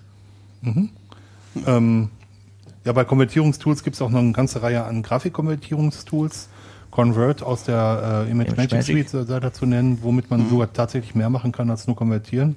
Man kann auch Wasserzeichen auf die Bilder bringen, man kann Text irgendwo hinschreiben auf das Bild, man kann äh, Drauf malen, du. Stapelverarbeitung machen bis zum geht nicht Ja. mehr. Äh, also richtig viel. Ja, Wobei also- also- das, das zum Teil übel viel Memory braucht, vor allem wenn du hinten dran irgendwie PDF oder sowas. Also ich hatte letztens einen Fall, wo irgendwie ein Typo 3 hinten dran mit Image Magic Thumbnails generieren wollte von irgendwelchen riesengroßen PDFs und ähm, dass man dann nachher einen Webserver fast abgeschossen hat wegen Out of Memory. Aber man, man sieht schon ein bisschen das Muster von wegen Konsolen, also Kommandozeilen-Applikationen, ähm, kommen vor allem auch da zum Einsatz, wo man viele Dateien, mit vielen Dateien dasselbe machen muss. Irgendwelche äh, JPEG-Dateien nach PNG um, um äh, konvertieren oder äh, äh, aus ganz vielen äh, Urlaubsfotos kleine Thumbnails generieren äh, oder, oder eben viele große MP3s in ganz viele kleine umwandeln, damit, damit der Autoradio damit auch klarkommt. Das Autoradio. Der, Ja, das Autoradio. Tja, in, in, der in der Schweiz ist das halt eben so männlich, ne? Weil Oh, Technik, Von den Franzosen. der Radio. Le Radio. Vermutlich. Da kommen ja die meisten verkehrten Artikel der Schweizer her. Ach, die Ah, Das darf ich jetzt gar nicht laut sagen, ne? Habe ich auch nicht gesagt. Rummel. naja. Ja, also, Ähm, äh, aber eben äh, so, so Sachen, also äh, Automatisierung. In der ähm, Aprilausgabe vom Freies Magazin hat der Dominik ein Tool vorgestellt, mit dem man P äh, PNGs auf der Kommandozeile bearbeiten kann. Das, das möchte ich noch eben in die Menge rufen und das sticht die Brücke zu GraphWiz und Dotti, mit dem man auf der Kommandozeile, ähm, was ein Compiler ist für, ähm, für Geschäftsgrafiken, wenn man so will, wo man auf der Kommandozeile Flussdiagramm äh, erstellen Wow, kann. wie heißt das Tool von PNG? Das weiß ich im Moment nicht auswendig. Also es, ich, ich kenne mindestens OptiPNG, PNG Quant äh, und also irgendwie so es gibt mindestens fünf PNG-Optimierungstools, Mhm. die ungefähr alles gleich machen, nämlich per Brute Force das kleinste PNG finden. Ja, ich weiß- Trimarch gibt's noch. Ja, das ich- ich baut jetzt- die alle zusammen. Ich habe hab den Artikel noch nicht gelesen. Ich habe jetzt Ah. gerade nur die Überschriften und die Unterüberschriften gelesen, aber nicht auswendig gelernt tatsächlich. Also Man kann mit MuPDF, das ist ein ähm, relativ schmaler PDF-Viewer, Mit VI-Key-Bindings. auch ähm, wie iKey-Bindings, ja, auch ähm, sich die Titelseiten als PNG rausspielen lassen. Das habe ich gebraucht, um Vorschaubilder mal auf eine Webseite zu bringen. Mhm. Also alles, was, was, was was Venti gerade gesagt hat, so was Massenverarbeitung von Dateien angeht und Konvertierungsaufgaben, das ist Kommandozeile prädestiniert für. was ich hier jetzt gerade noch reinwerfen will, ist, dass wenn du sowas automatisierst auf der Kommandozeile, versuch's mal mit anhauchen, dann äh, Dirk äh, äh, versucht hier gerade einen toten Kugelschreiber zum Leben zu, äh, wieder zu erwecken. Ähm, ja, eben, von wegen Automatisierung, da läuft ja immer nur ein, ein Programm auf einmal. Und heutzutage hast du ja meistens mehrere Prozessorkerne. Ähm, und da gibt's, äh, da war letztes Jahr auf den Linux Infotag, auf dem äh, Augsburger Linux Infotag war Ole Tange da und hat GNU Parallel vorgestellt. Was ist GNU Parallel? Damit kann man, kannst du sagen, für ähm, so wie für äh, äh, einen äh, Task so oft aus, wie du Prozessorkerne hast oder so oft, wie ich sag oder bis äh, der und der Load und so weiter. Und das Ding kann auch übers Netz äh, sogar die Tasks verteilen. Also wenn du zum Beispiel jetzt mit, ähm, na, mit Convert irgendwelche großen Bilder äh, runterskalieren musst und du hast mehrere Maschinen im Netz, dann kannst du da sagen, ja, mach mal und dann fängt das da an. Äh, ich habe es auch noch nicht so richtig angeschaut, selber immer noch nicht, leider. Ähm, liegt auch daran, dass das bei uns in der Firma nicht, nicht einfach so installiert ist. Ich müsste da mal richtig mal irgendwie am, am äh, passenden Ort treten, dass wir das haben. Ja, aber äh, so äh, kann sicher noch praktisch sein, wenn du, wenn du einen Vierkernprozessor hast. Naja, ansonsten hast du nur einen, ausge, äh, einen Kern ausgelastet, außer du startest das, dein Skript mehrmals, nur wird dann, äh, musst du dann auch die Dateien, die du konvertieren willst, in vier verschiedene Ordner tun oder irgendwas, sonst machst du die Arbeit doppelt. Ja, das stimmt. Und ob die wirklich auf verschiedenen Prozessoren landen, weißt du im Vorfeld ja auch nicht. Genau. Das kommt ja auch nochmal dazu, weil ja da Du kannst, es gibt, äh, es gibt da, glaube ich, auch noch Zusatzprogramme, die, mit denen du angeben kannst, äh, warte mit der, mit, mit der Ausführung des nächsten Schrittes, bis alle anderen Prozesse vom Schritt vorher zu Ende sind, also so quasi so Semaphor, äh, wie die, also das sind diese Kellensignale beim, bei der Bahn, Semaphorsignale.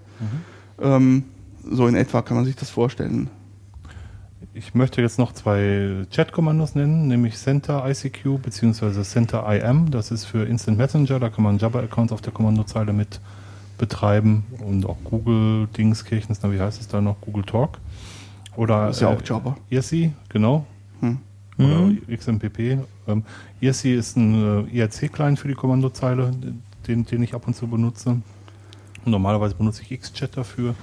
Aber äh, wenn ich, wenn ich Sachen nachverfolgen will, das kommt genau das zum Tragen, was der Axel gerade sagte, dann habe ich eine TMUX-Session und in dem TMUX habe ich ein, ähm, habe ich ein IRC laufen, um, um dann nachlesen zu können, was später passiert ist, wenn der Channel nicht mitprotokolliert. Woher kennst du mein IRC-Setup?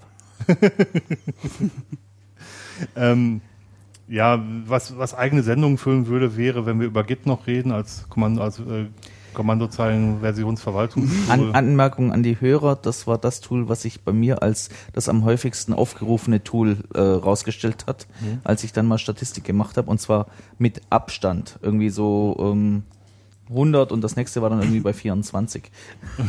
Das ist schon heftig, ja. Ähm, dann kann man natürlich auf der Kommandozeile besonders gut suchen. Ich gehe jetzt mal im Schnelldurchgang durch, weil wir uns, glaube ich, sonst sehr, sehr schnell verzetteln werden. Man kann auf der Kommandozeile sehr gut suchen. Das geht mit grep am allerbesten. Von grep gibt es eine erweiterte Version für SourceText, die nennt sich ACK, ähm, wo man 1,0 einen Buchstaben weniger tippen muss, was auf Source Codes optimiert ist, was gar nicht in Binärdateien sucht. Ist in Perl geschrieben. Letztens habe ich entdeckt, es gibt noch eine Reimplementation davon in C, die heißt AG. Okay. Noch einen Buchstaben kürzer. Ja, aber Also mit grep meinst du, dass du in, in Dateien suchen. Ja, genau. in den Inhalten von Nicht Dateien. Dateien selber suchen, weil da Nein, gibt's in- Locate. Locate, Oder Find. Locate nur dann, Ja, wenn, ist wenn, so man, die- wenn man vorher UpdateDB ausgeführt hat und dann hat es auch nur den Stand von Das, UpdateDB. das äh, wird auf meinem System bitte automatisch ausgeführt. Ansonsten, äh, ansonsten fluche ich erstmal, tipp's ein und warte, bis es fertig ist. Mhm. Weil Find ist so die Notlösung. Ne, es, es gibt einen ganz anderen Unterschied an der Stelle, den möch- möchte ich erwähnen. Und zwar Locate sucht per Default erstmal über das komplette System, aber halt anhand der gecachten Informationen. Richtig. Find sucht auf dem System, so wie es jetzt da liegt, und fängt per Default nur in dem Verzeichnis an, in dem du es aufrufst. Also mit Find kannst du wunderbar suchen über einen kleinen Unterast, während Locate wunderbar ist, um schnell über das gesamte System zu suchen, aber eben potenziell mit veralteten Daten. Ja. Das geht. Also bei mir defaultmäßig wird das äh, Einmal am jede Tag. Nacht. Ja. Ähm, jo, das ist immer so. Morgens um drei fangen die Harddisks an zu rattern. Weiß ich, ja, wird langsam spät, respektive ab jetzt wird's früh. ja. Axel hat gerade wget erwähnt. Ich möchte noch Curl in die Runde werfen. Ich benutze immer weniger wget, sondern immer mehr Curl. Ich hätte noch zwei. Axel. Und damit meine ich jetzt nicht äh, Axel, der neben mir sitzt, sondern den äh, Accelerator. Äh, Acce. Accelerator. Download Accelerator. Das heißt effektiv Axel. Ähm, dem kannst du angeben, dass er ähm, mehrere Verbindungen aufmacht und der, der fängt dann, wenn du zum Beispiel sagst, mit vier Verbindungen, dann fängt er an, die Datei am Anfang, in der Mitte und zu einem Viertel und, und zum dritten Viertel runterzuladen. Und was ich, was Axel inzwischen aber abgelöst hat, tja, Alter, tut mir leid, ist der ARIA 2 Client, ARIA Ah. 2C, weil ähm, den, dem kann man auch noch sagen, dass er auch Torrent kann. Er kann sogar Magnetlinks. Ähm, und der macht das ähnlich, aber der macht ähm, Blöcke. Das heißt, du kannst ihm sagen, zum Beispiel, ähm, mach so viele Verbindungen auf oder mach, mach fünf Verbindungen auf und hol dir jeweils zwei Megabyte von einer Datei. Das äh, ist dann, also ich habe zum Beispiel meinen äh, Golden Pearl, das ist, äh, nee, Golden Pot, ist ein Perl-Script. Den habe ich so weit gepatcht, dass er ARIA 2C benutzt äh, um die Podcast-Folgen runterzuladen. Das ist so ein Kommandozeilen-Podcast-Client, äh, dem du in, eine, äh, in einer Datei hat er, in der Config-Datei hat er die, die RSS-Feeds zu den Podcasts und in einer anderen Datei legt er sich einen Log an, damit er weiß, was er schon alles runtergeladen hat. Da habe ich sehr lange Podracer benutzt. Podracer konnte das schon immer und ist seit 2008 irgendwie nicht mehr aktualisiert worden, aber es kann das alles. Das einzige Problem, was ich noch habe äh, mit ARIA 2C, von wegen Torrent, ist, wenn du ihm eine Torrent-Datei angibst, dann fängt er, dann, wenn er sie runtergeladen hat, seedet er die auch. Weil sonst könnte ich damit nämlich prima BitLove RSS-Feeds abonnieren. Podracer. Ist das auch Kommandozeile, oder? Also gut, spielt mir eigentlich keine Rolle. Ich wünschte mir, dass G-Podder das endlich kann. Podracer kann es, ist Kommandozeile tatsächlich. Weil wenn, wenn G-Podder das, das könnte, dann das wäre so geil. Also Kommando, Podracer Also- ist ein Kommandozeilentool, was wirklich keiner von uns wirklich mag, weil es redet nie. Es sagt gar nichts, es läuft einfach. Es gibt auch keine Fehlermeldung aus. Gibt es es läuft kein einfach. Minus Minus Verbos oder Nee, sowas? Es hat keinen, keinen Frauenmodus, wo es mehr erzählt, sondern es ist, sagt wirklich nie was. Ziemlich Das autistisch. ist ein, ein totales Unix-Kommando, was wirklich nie redet. Ja, das, aber selbst der Exit-Code ist dann nicht irgendwie bei Fehler ungleich. Exit, Exit-Code weiß ich nicht, tatsächlich. Muss, ich, muss ich mir mal angucken. Aber Podracer wollte ich noch erwähnen. Macht irgendwas, aber sagt dir nicht was und, und Ich wollte, wollte Egal. gerade, gerade noch was zu Curl sagen. Curl ist so das äh, Schweizer Taschenmesser für Dateiübertragung. Es kann nicht nur Dateien empfangen, sondern auch Dateien senden. Ähm, es kann Web-Formulare Web, äh, Formulare ausfüllen und und und. Und deswegen benutze ich das jetzt immer häufiger tatsächlich. hm. sowas wie äh, Netcat einfach für Dateien. Nicht nur für. Jetzt habe ich so ein bisschen rumgescrollt. Es gibt so ein paar Tools, die so ein bisschen äh, abgedreht sind, wie Ledger und H-Ledger. Das ist ein Buchhaltungstool für die Kommandozeile, was man benutzen kann, was doppelte Buchführung auf der Kommandozeile macht tatsächlich. Ähm, Spreadsheet auf der Kommandozeile wäre SC. Ja, gibt's immer noch. Gibt's immer noch. Okay. Ich brauche Mit BC, ich brauch. BC ab und zu für simple Rechen. Als Taschenrechner, Ja, als, als Taschenrechner, genau. Den muss man mit Scale gleich Anzahl der Nachkommastellen vorher sagen, dass er Nachkommastellen verwenden soll. Sonst BC Leerzeichen minus L. oder so. Ich Oh, mache mal okay. Scale gleich 2, okay. Wieder was gelernt. Ähm, kann man bestimmt auch als Alias machen, dann geht's schneller. Ähm, es gibt natürlich für jeden Scheiß Kommandozeilen und, eine Menge Programmiersprachen. Auch es gibt mit Twitch sogar einen, einen echten Kommandozeilen Twitter und Identica Client. Da gibt's man- auch eine ganze Ladung von, du. Da gibt's noch viel, viel mehr Curses ist der neueste, den ich gesehen habe. Okay, man kann es auch mit zwei Befehlen mit net Doppelpunkt Doppelpunkt Twitter auch in Perl sehr sehr schnell implementieren. Das geht wirklich super flott. Jetzt mit OAuth ist es ein bisschen schwieriger geworden. Genau. Aber, ähm, es gibt schon einen, einen Haufen an Tools, die man verwenden kann. Vor allem die Automatisierung ist einfach. Haben wir jetzt irgendwas dringend vergessen? Alles. Zu, also zum Thema meinst du? Die nächsten drei Vermut, Stunden. vermutlich schon, fällt uns aber erst ein, wenn du dann auf Stopp drückst. Ja, vermutlich. Das ist immer so. Das Podcast-Syndrom. Das Podcast-Syndrom. Ja, haben wir Nein, aber äh, in Anbetracht dessen von der Vielfalt, die es auf der Kommandozeile gibt, haben wir garantiert was vergessen. Ja, ich meine, ich benutze auch ab und zu Nmap und, Ja. und, und Traceroute, TCP, Traceroute, äh, Ping und so. Die ganzen Netzwerk-Debug. Ja, das ganze Netzwerkzeugs. Nmap, der Benutzung, die Benutzung von Nmap in Deutschland ist fragwürdig. Da würde ich vorsichtig sein. Das Wir könnte, sind wir hier in sind der ja in Schweiz. das könnte in den Wir sind in einem freien Land. Ja, ich weiß. Dieser, Nein, dieser sind- Podcast wird in einem freien Land produziert. Aber wo wird er ich würde, ich, gehostet? ich würde dir völlig, ich würde dir völlig recht geben, äh, er wird in Deutschland gehostet. Ich würde dir völlig recht geben, wenn es nicht diesen global, die globale Firewall in, in der Schweiz gäbe, die die Proxys überwacht, wo nicht jeder Content durchkommt. Dann würde ich freies Land unterschreiben Das ist nur, wollen. das ist nur wegen, wegen, äh, wegen den Zollgebühren. Weißt Ja, du, ja. Datenpakete sind ja auch Pakete. genau, ist teuer. Genau. Nein, Ähm, aber, aber das wollte ich eben erwähnen, vorsichtig in, in Netzwerken, wo nicht die Herren im Haus seid, seid damit Gut, dann vorsichtig. richtig, ja, nur, nur Hosts äh, abscannen, die man, unter eigener Kontrolle hat. ja, eigentlich. Wobei, äh, ja. Oder beauftragt. Ähm, gut, äh, mit diesem Disclaimer voraus sage ich dann auch, äh, ich habe auch schon ähm, Aircrack benutzt. Auf dem Mobiltelefon, auf dem, N auf dem Nokia N900. Das ist dann noch, ein- das ist dann noch eine Ecke cooler. Damit kriegt man WLAN-Passwörter raus. Richtig. Fr äh, die man nicht kennt auch. Ja. Äh, WEP. Wobei, heißt, das wenn heute, noch, wenn heute noch jemand WEP benutzt, dann ist er ein bisschen selb selbst schuld. Oder macht's mit Absicht. Genau. Ja, gut, aber im, im Prinzip kannst du genauso gut auch offen haben. Ja. Von- Aber offen ist, hat einen anderen rechtlich, rechtlichen Status. Das, der Ja, ja. okay. Naja. Dann So, Roman, jetzt- haben wir dich jetzt überzeugt? Nein. Im Gegenteil. Wie Kaufst jetzt eine zweite Maus? wie im Gegenteil. müssen wir, noch mal von, müssen, müssen wir jetzt ernst. nochmal von vorne anfangen. Kaufst du Nein, jetzt eine zweite Maus und so ein komisches Touchpad? Ich dachte, die hören nie mehr auf. Ich war zwischendurch mal in der Küche, habe Schinkengipfeli gemacht, die sind jetzt aber mittlerweile wieder kalt, weil Ja, wenigstens die drei. Jungs nie mehr aufgehört haben zu reden. Äh, aber war sicher, nein, Entschuldigung, das, das meine ich doch Nein, nicht. ich glaube, es zeigt, wie fasziniert wir vom Thema sind. Ja, genau. Roman, ich ja auch nicht. Und es ist ja. nicht so, dass ich die, das Terminal nie benutze. Das tue ich oft, aber halt nicht äh, in solchen komplexen Dingen, wie wir es hier jetzt gehört haben. Werde ich auch künftig nicht tun, weil es ist nicht meine Welt.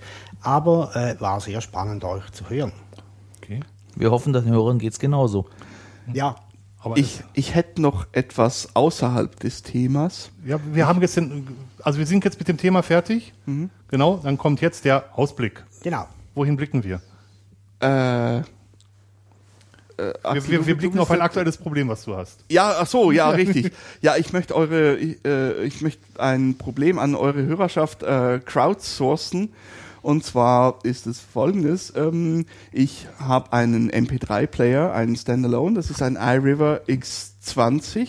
Äh, eigentlich ein sehr gutes Gerät. Ich habe da erst vor ein paar Monaten einen neuen Akku gekauft. Nur ist es jetzt so, dass die Kopfhörerbuchse so langsam immer mehr einen Wackelkontakt bekommt. Das heißt, der Player ist ja irgendwann aufgebraucht und ich brauchte einen Ersatz.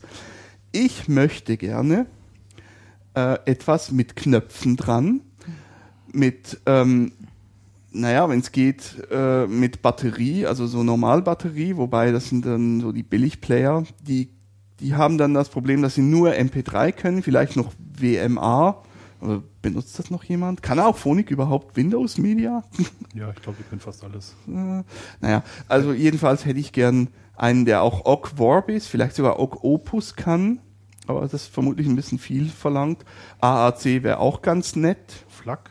FLAC, ja, wenn es es kann, Bei Podcasts gerne. glaube nicht so M relevant. M4A? Das ist AAC, Ja? ja. Also ja, M4A ist einfach das M4, äh, MPEG 4 Audio.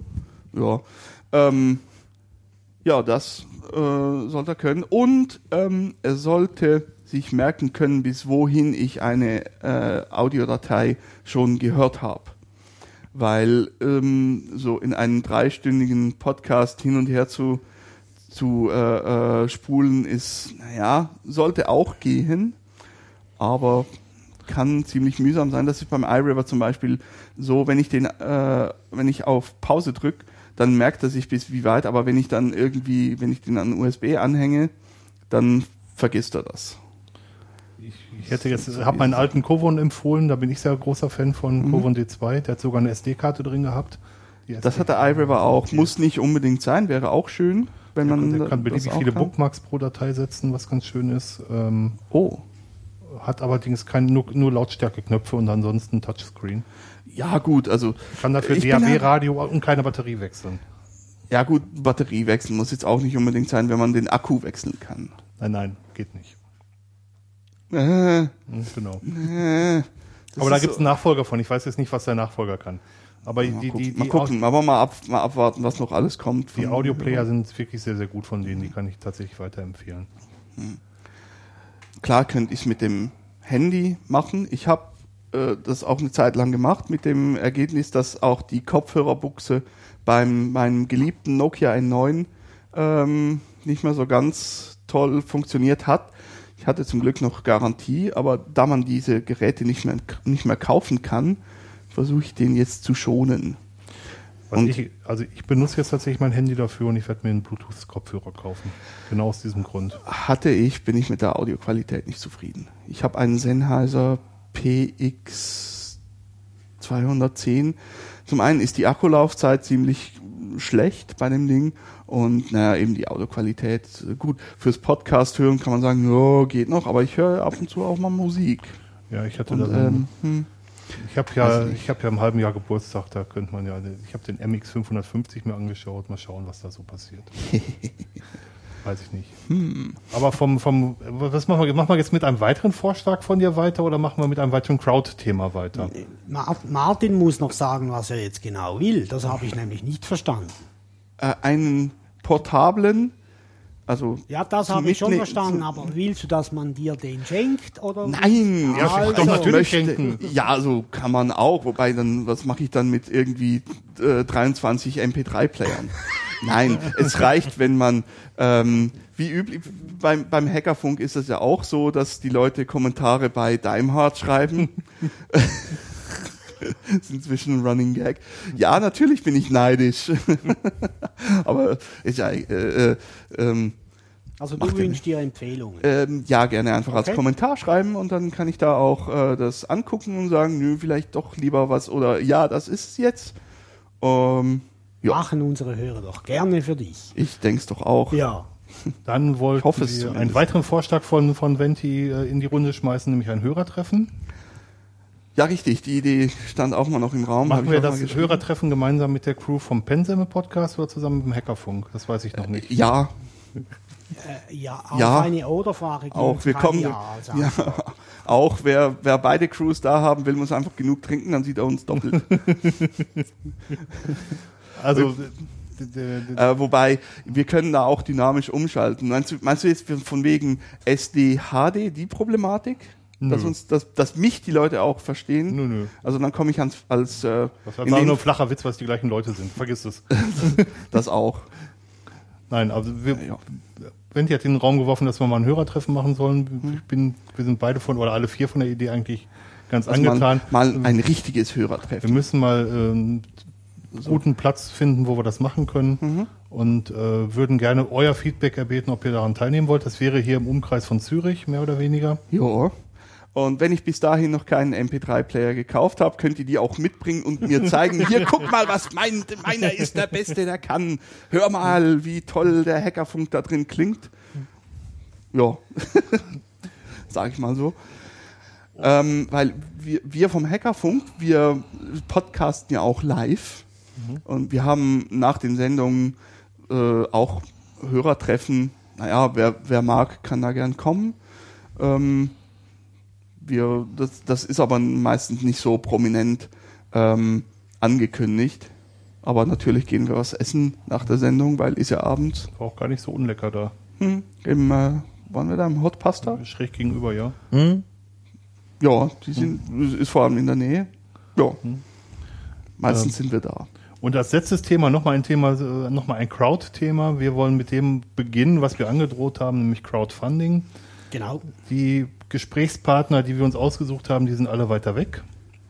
Und wir wollen euch gerne an den Kosten beteiligen, um es mal vorsichtig zu formulieren. Genau. Dirk hat auf unserem, wir haben einen Blog, im Gegensatz zu anderen, Hättet ihr das eine mal Seite, Entschuldigung. eine Seite vorbereitet. Äh, wir verlinken die. Genau. Und jetzt mal. Hättet ihr das mal gesagt, wo ich meine Bitcoins noch nicht verkauft habe? Dann hätte ich euch die rüber transferieren können. Bitcoins haben wir nicht. Ach. Ja, inzwischen rentiert sich's auch nicht mehr. Ich habe ein, ein genau. Bitcoin 70 Dollar, habe ich jetzt gelesen. War. Äh, war. Also 90? ich habe mal welche gekauft aus äh, mir aus Witz für irgendwie 10 Euro, umgerechnet, zweieinhalb Bitcoin. Hm. Habe unterdessen mal einen ausgegeben für äh, Eintritt ans Hack and Play. Gibt es eine Po- äh, Pensable Podcast Folge davon? ähm, und den Rest habe ich jetzt für äh, na, der, der Bitcoin-Kurs war auf 110 Euro. Habe ich die verkauft. Ja, nicht doof. Und äh, ja, der ging, Bitcoin ging dann zwar noch auf 220 rauf und ist inzwischen aber jetzt abgestürzt auf irgendwas 60. Okay. Immer, Aktuell. immer noch viel, viel mehr, ne? Ja, also ich bin jetzt stinkend reich. Ich kann mal kurz sagen, wie wir uns das vorgestellt haben Ja, bitte. überhaupt. Also ich habe ein Konto, Konto eingerichtet, wo, wo, wir, wo ich monatlich, nee, wöchentlich drauf gucke und die Zahlungen im Blog mit dokumentiere, was wir da bekommen haben. Ihr müsst bitte in die Überweisung schreiben, ob ihr namentlich genannt werden wollt oder nicht, sonst steht da nur der Betrag. Ähm, ich habe auf meinem Flatter auch ein Ding eingerichtet, wo, was man beflattern kann. Ich werde das allerdings nicht auf der Hauptseite ver veröffentlichen, sondern tatsächlich nur auf dieser Crowdfunding-Seite, weil mir das sonst ein bisschen zu, zu viel wird. Also Leute, die das gerne machen wollen, sind herzlich eingeladen, uns da Geld zu, zu, äh, zu geben. Ähm, eine SEPA-Überweisung ist auf das Konto möglich. Das ist ein Euro-Konto tatsächlich. Roman und ich, wir haben drei Reisen geplant, mehr oder weniger, wo wir die Termine noch nicht haben. Die Hälfte der Kosten tragen wir und die Hälfte wollen wir halt gerne von euch haben. Wo wollt ihr denn hinreisen? Eine, einmal wollen wir nach Graz, um Michael und Michael zu treffen. Aha, aha, aha. Prokop und? Kofler. Ah, mhm. Einmal wollen wir nach Karlsruhe, um Felix und Martina zu treffen. Wenn ich jetzt mehr erzähle, dann also man muss ein bisschen die Spannung aufrechterhalten. Und einmal wollen wir nach Essen, da ist die Unterbringung relativ äh, günstig, um Ingo und Wolfgang und Wolfgang zu treffen. Bei Und- Ingo weiß ich, glaub welchen. Ja, ich glaube Klar, Essen. Ja, das ist relativ einfach. Also das weiß ja sogar ich. Ähm, Mit Essen kenne ich mich aus. Also wir, wir,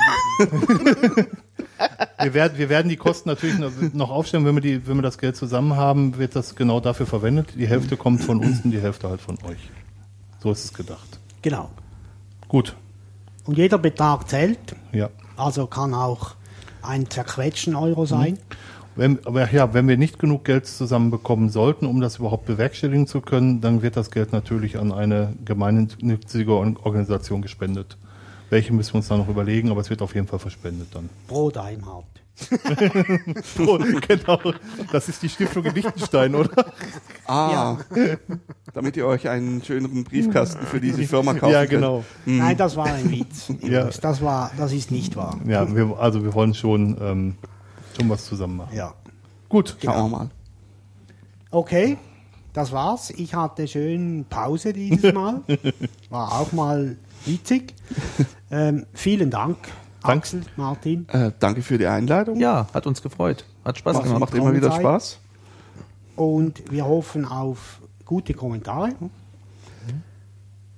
Und ich Jo. glaube, wir sehen uns wieder vielleicht das nächste Mal beim Hackerfunk. Treffen wir uns nächstes Mal bei uns. Genau. bei uns im Podcast. Oder beim Axel in der Küche. genau. Oder in, der, oder in der Pennsemmel. Oder in der Pen. Äh, das können wir auch mal machen, genau. Genau. Okay. Oder Gut. am Hörertreffen. Wer weiß. Wer weiß. Aber Ja. dann wird nicht gepodcastet. Dann wird geredet. Ja, Och. ich könnte auch so ein Aufnahmegerät in die Mitte stellen und dann hören die Leute, die das hören. Genau. Genau. Danke fürs Zuhören. Danke vielmals. Tschüss zusammen. Macht's Tschüss. gut. Auf die nächsten vier Jahre. Tschüss, tschüss. Ciao, Tschüss. ciao. Tschüss.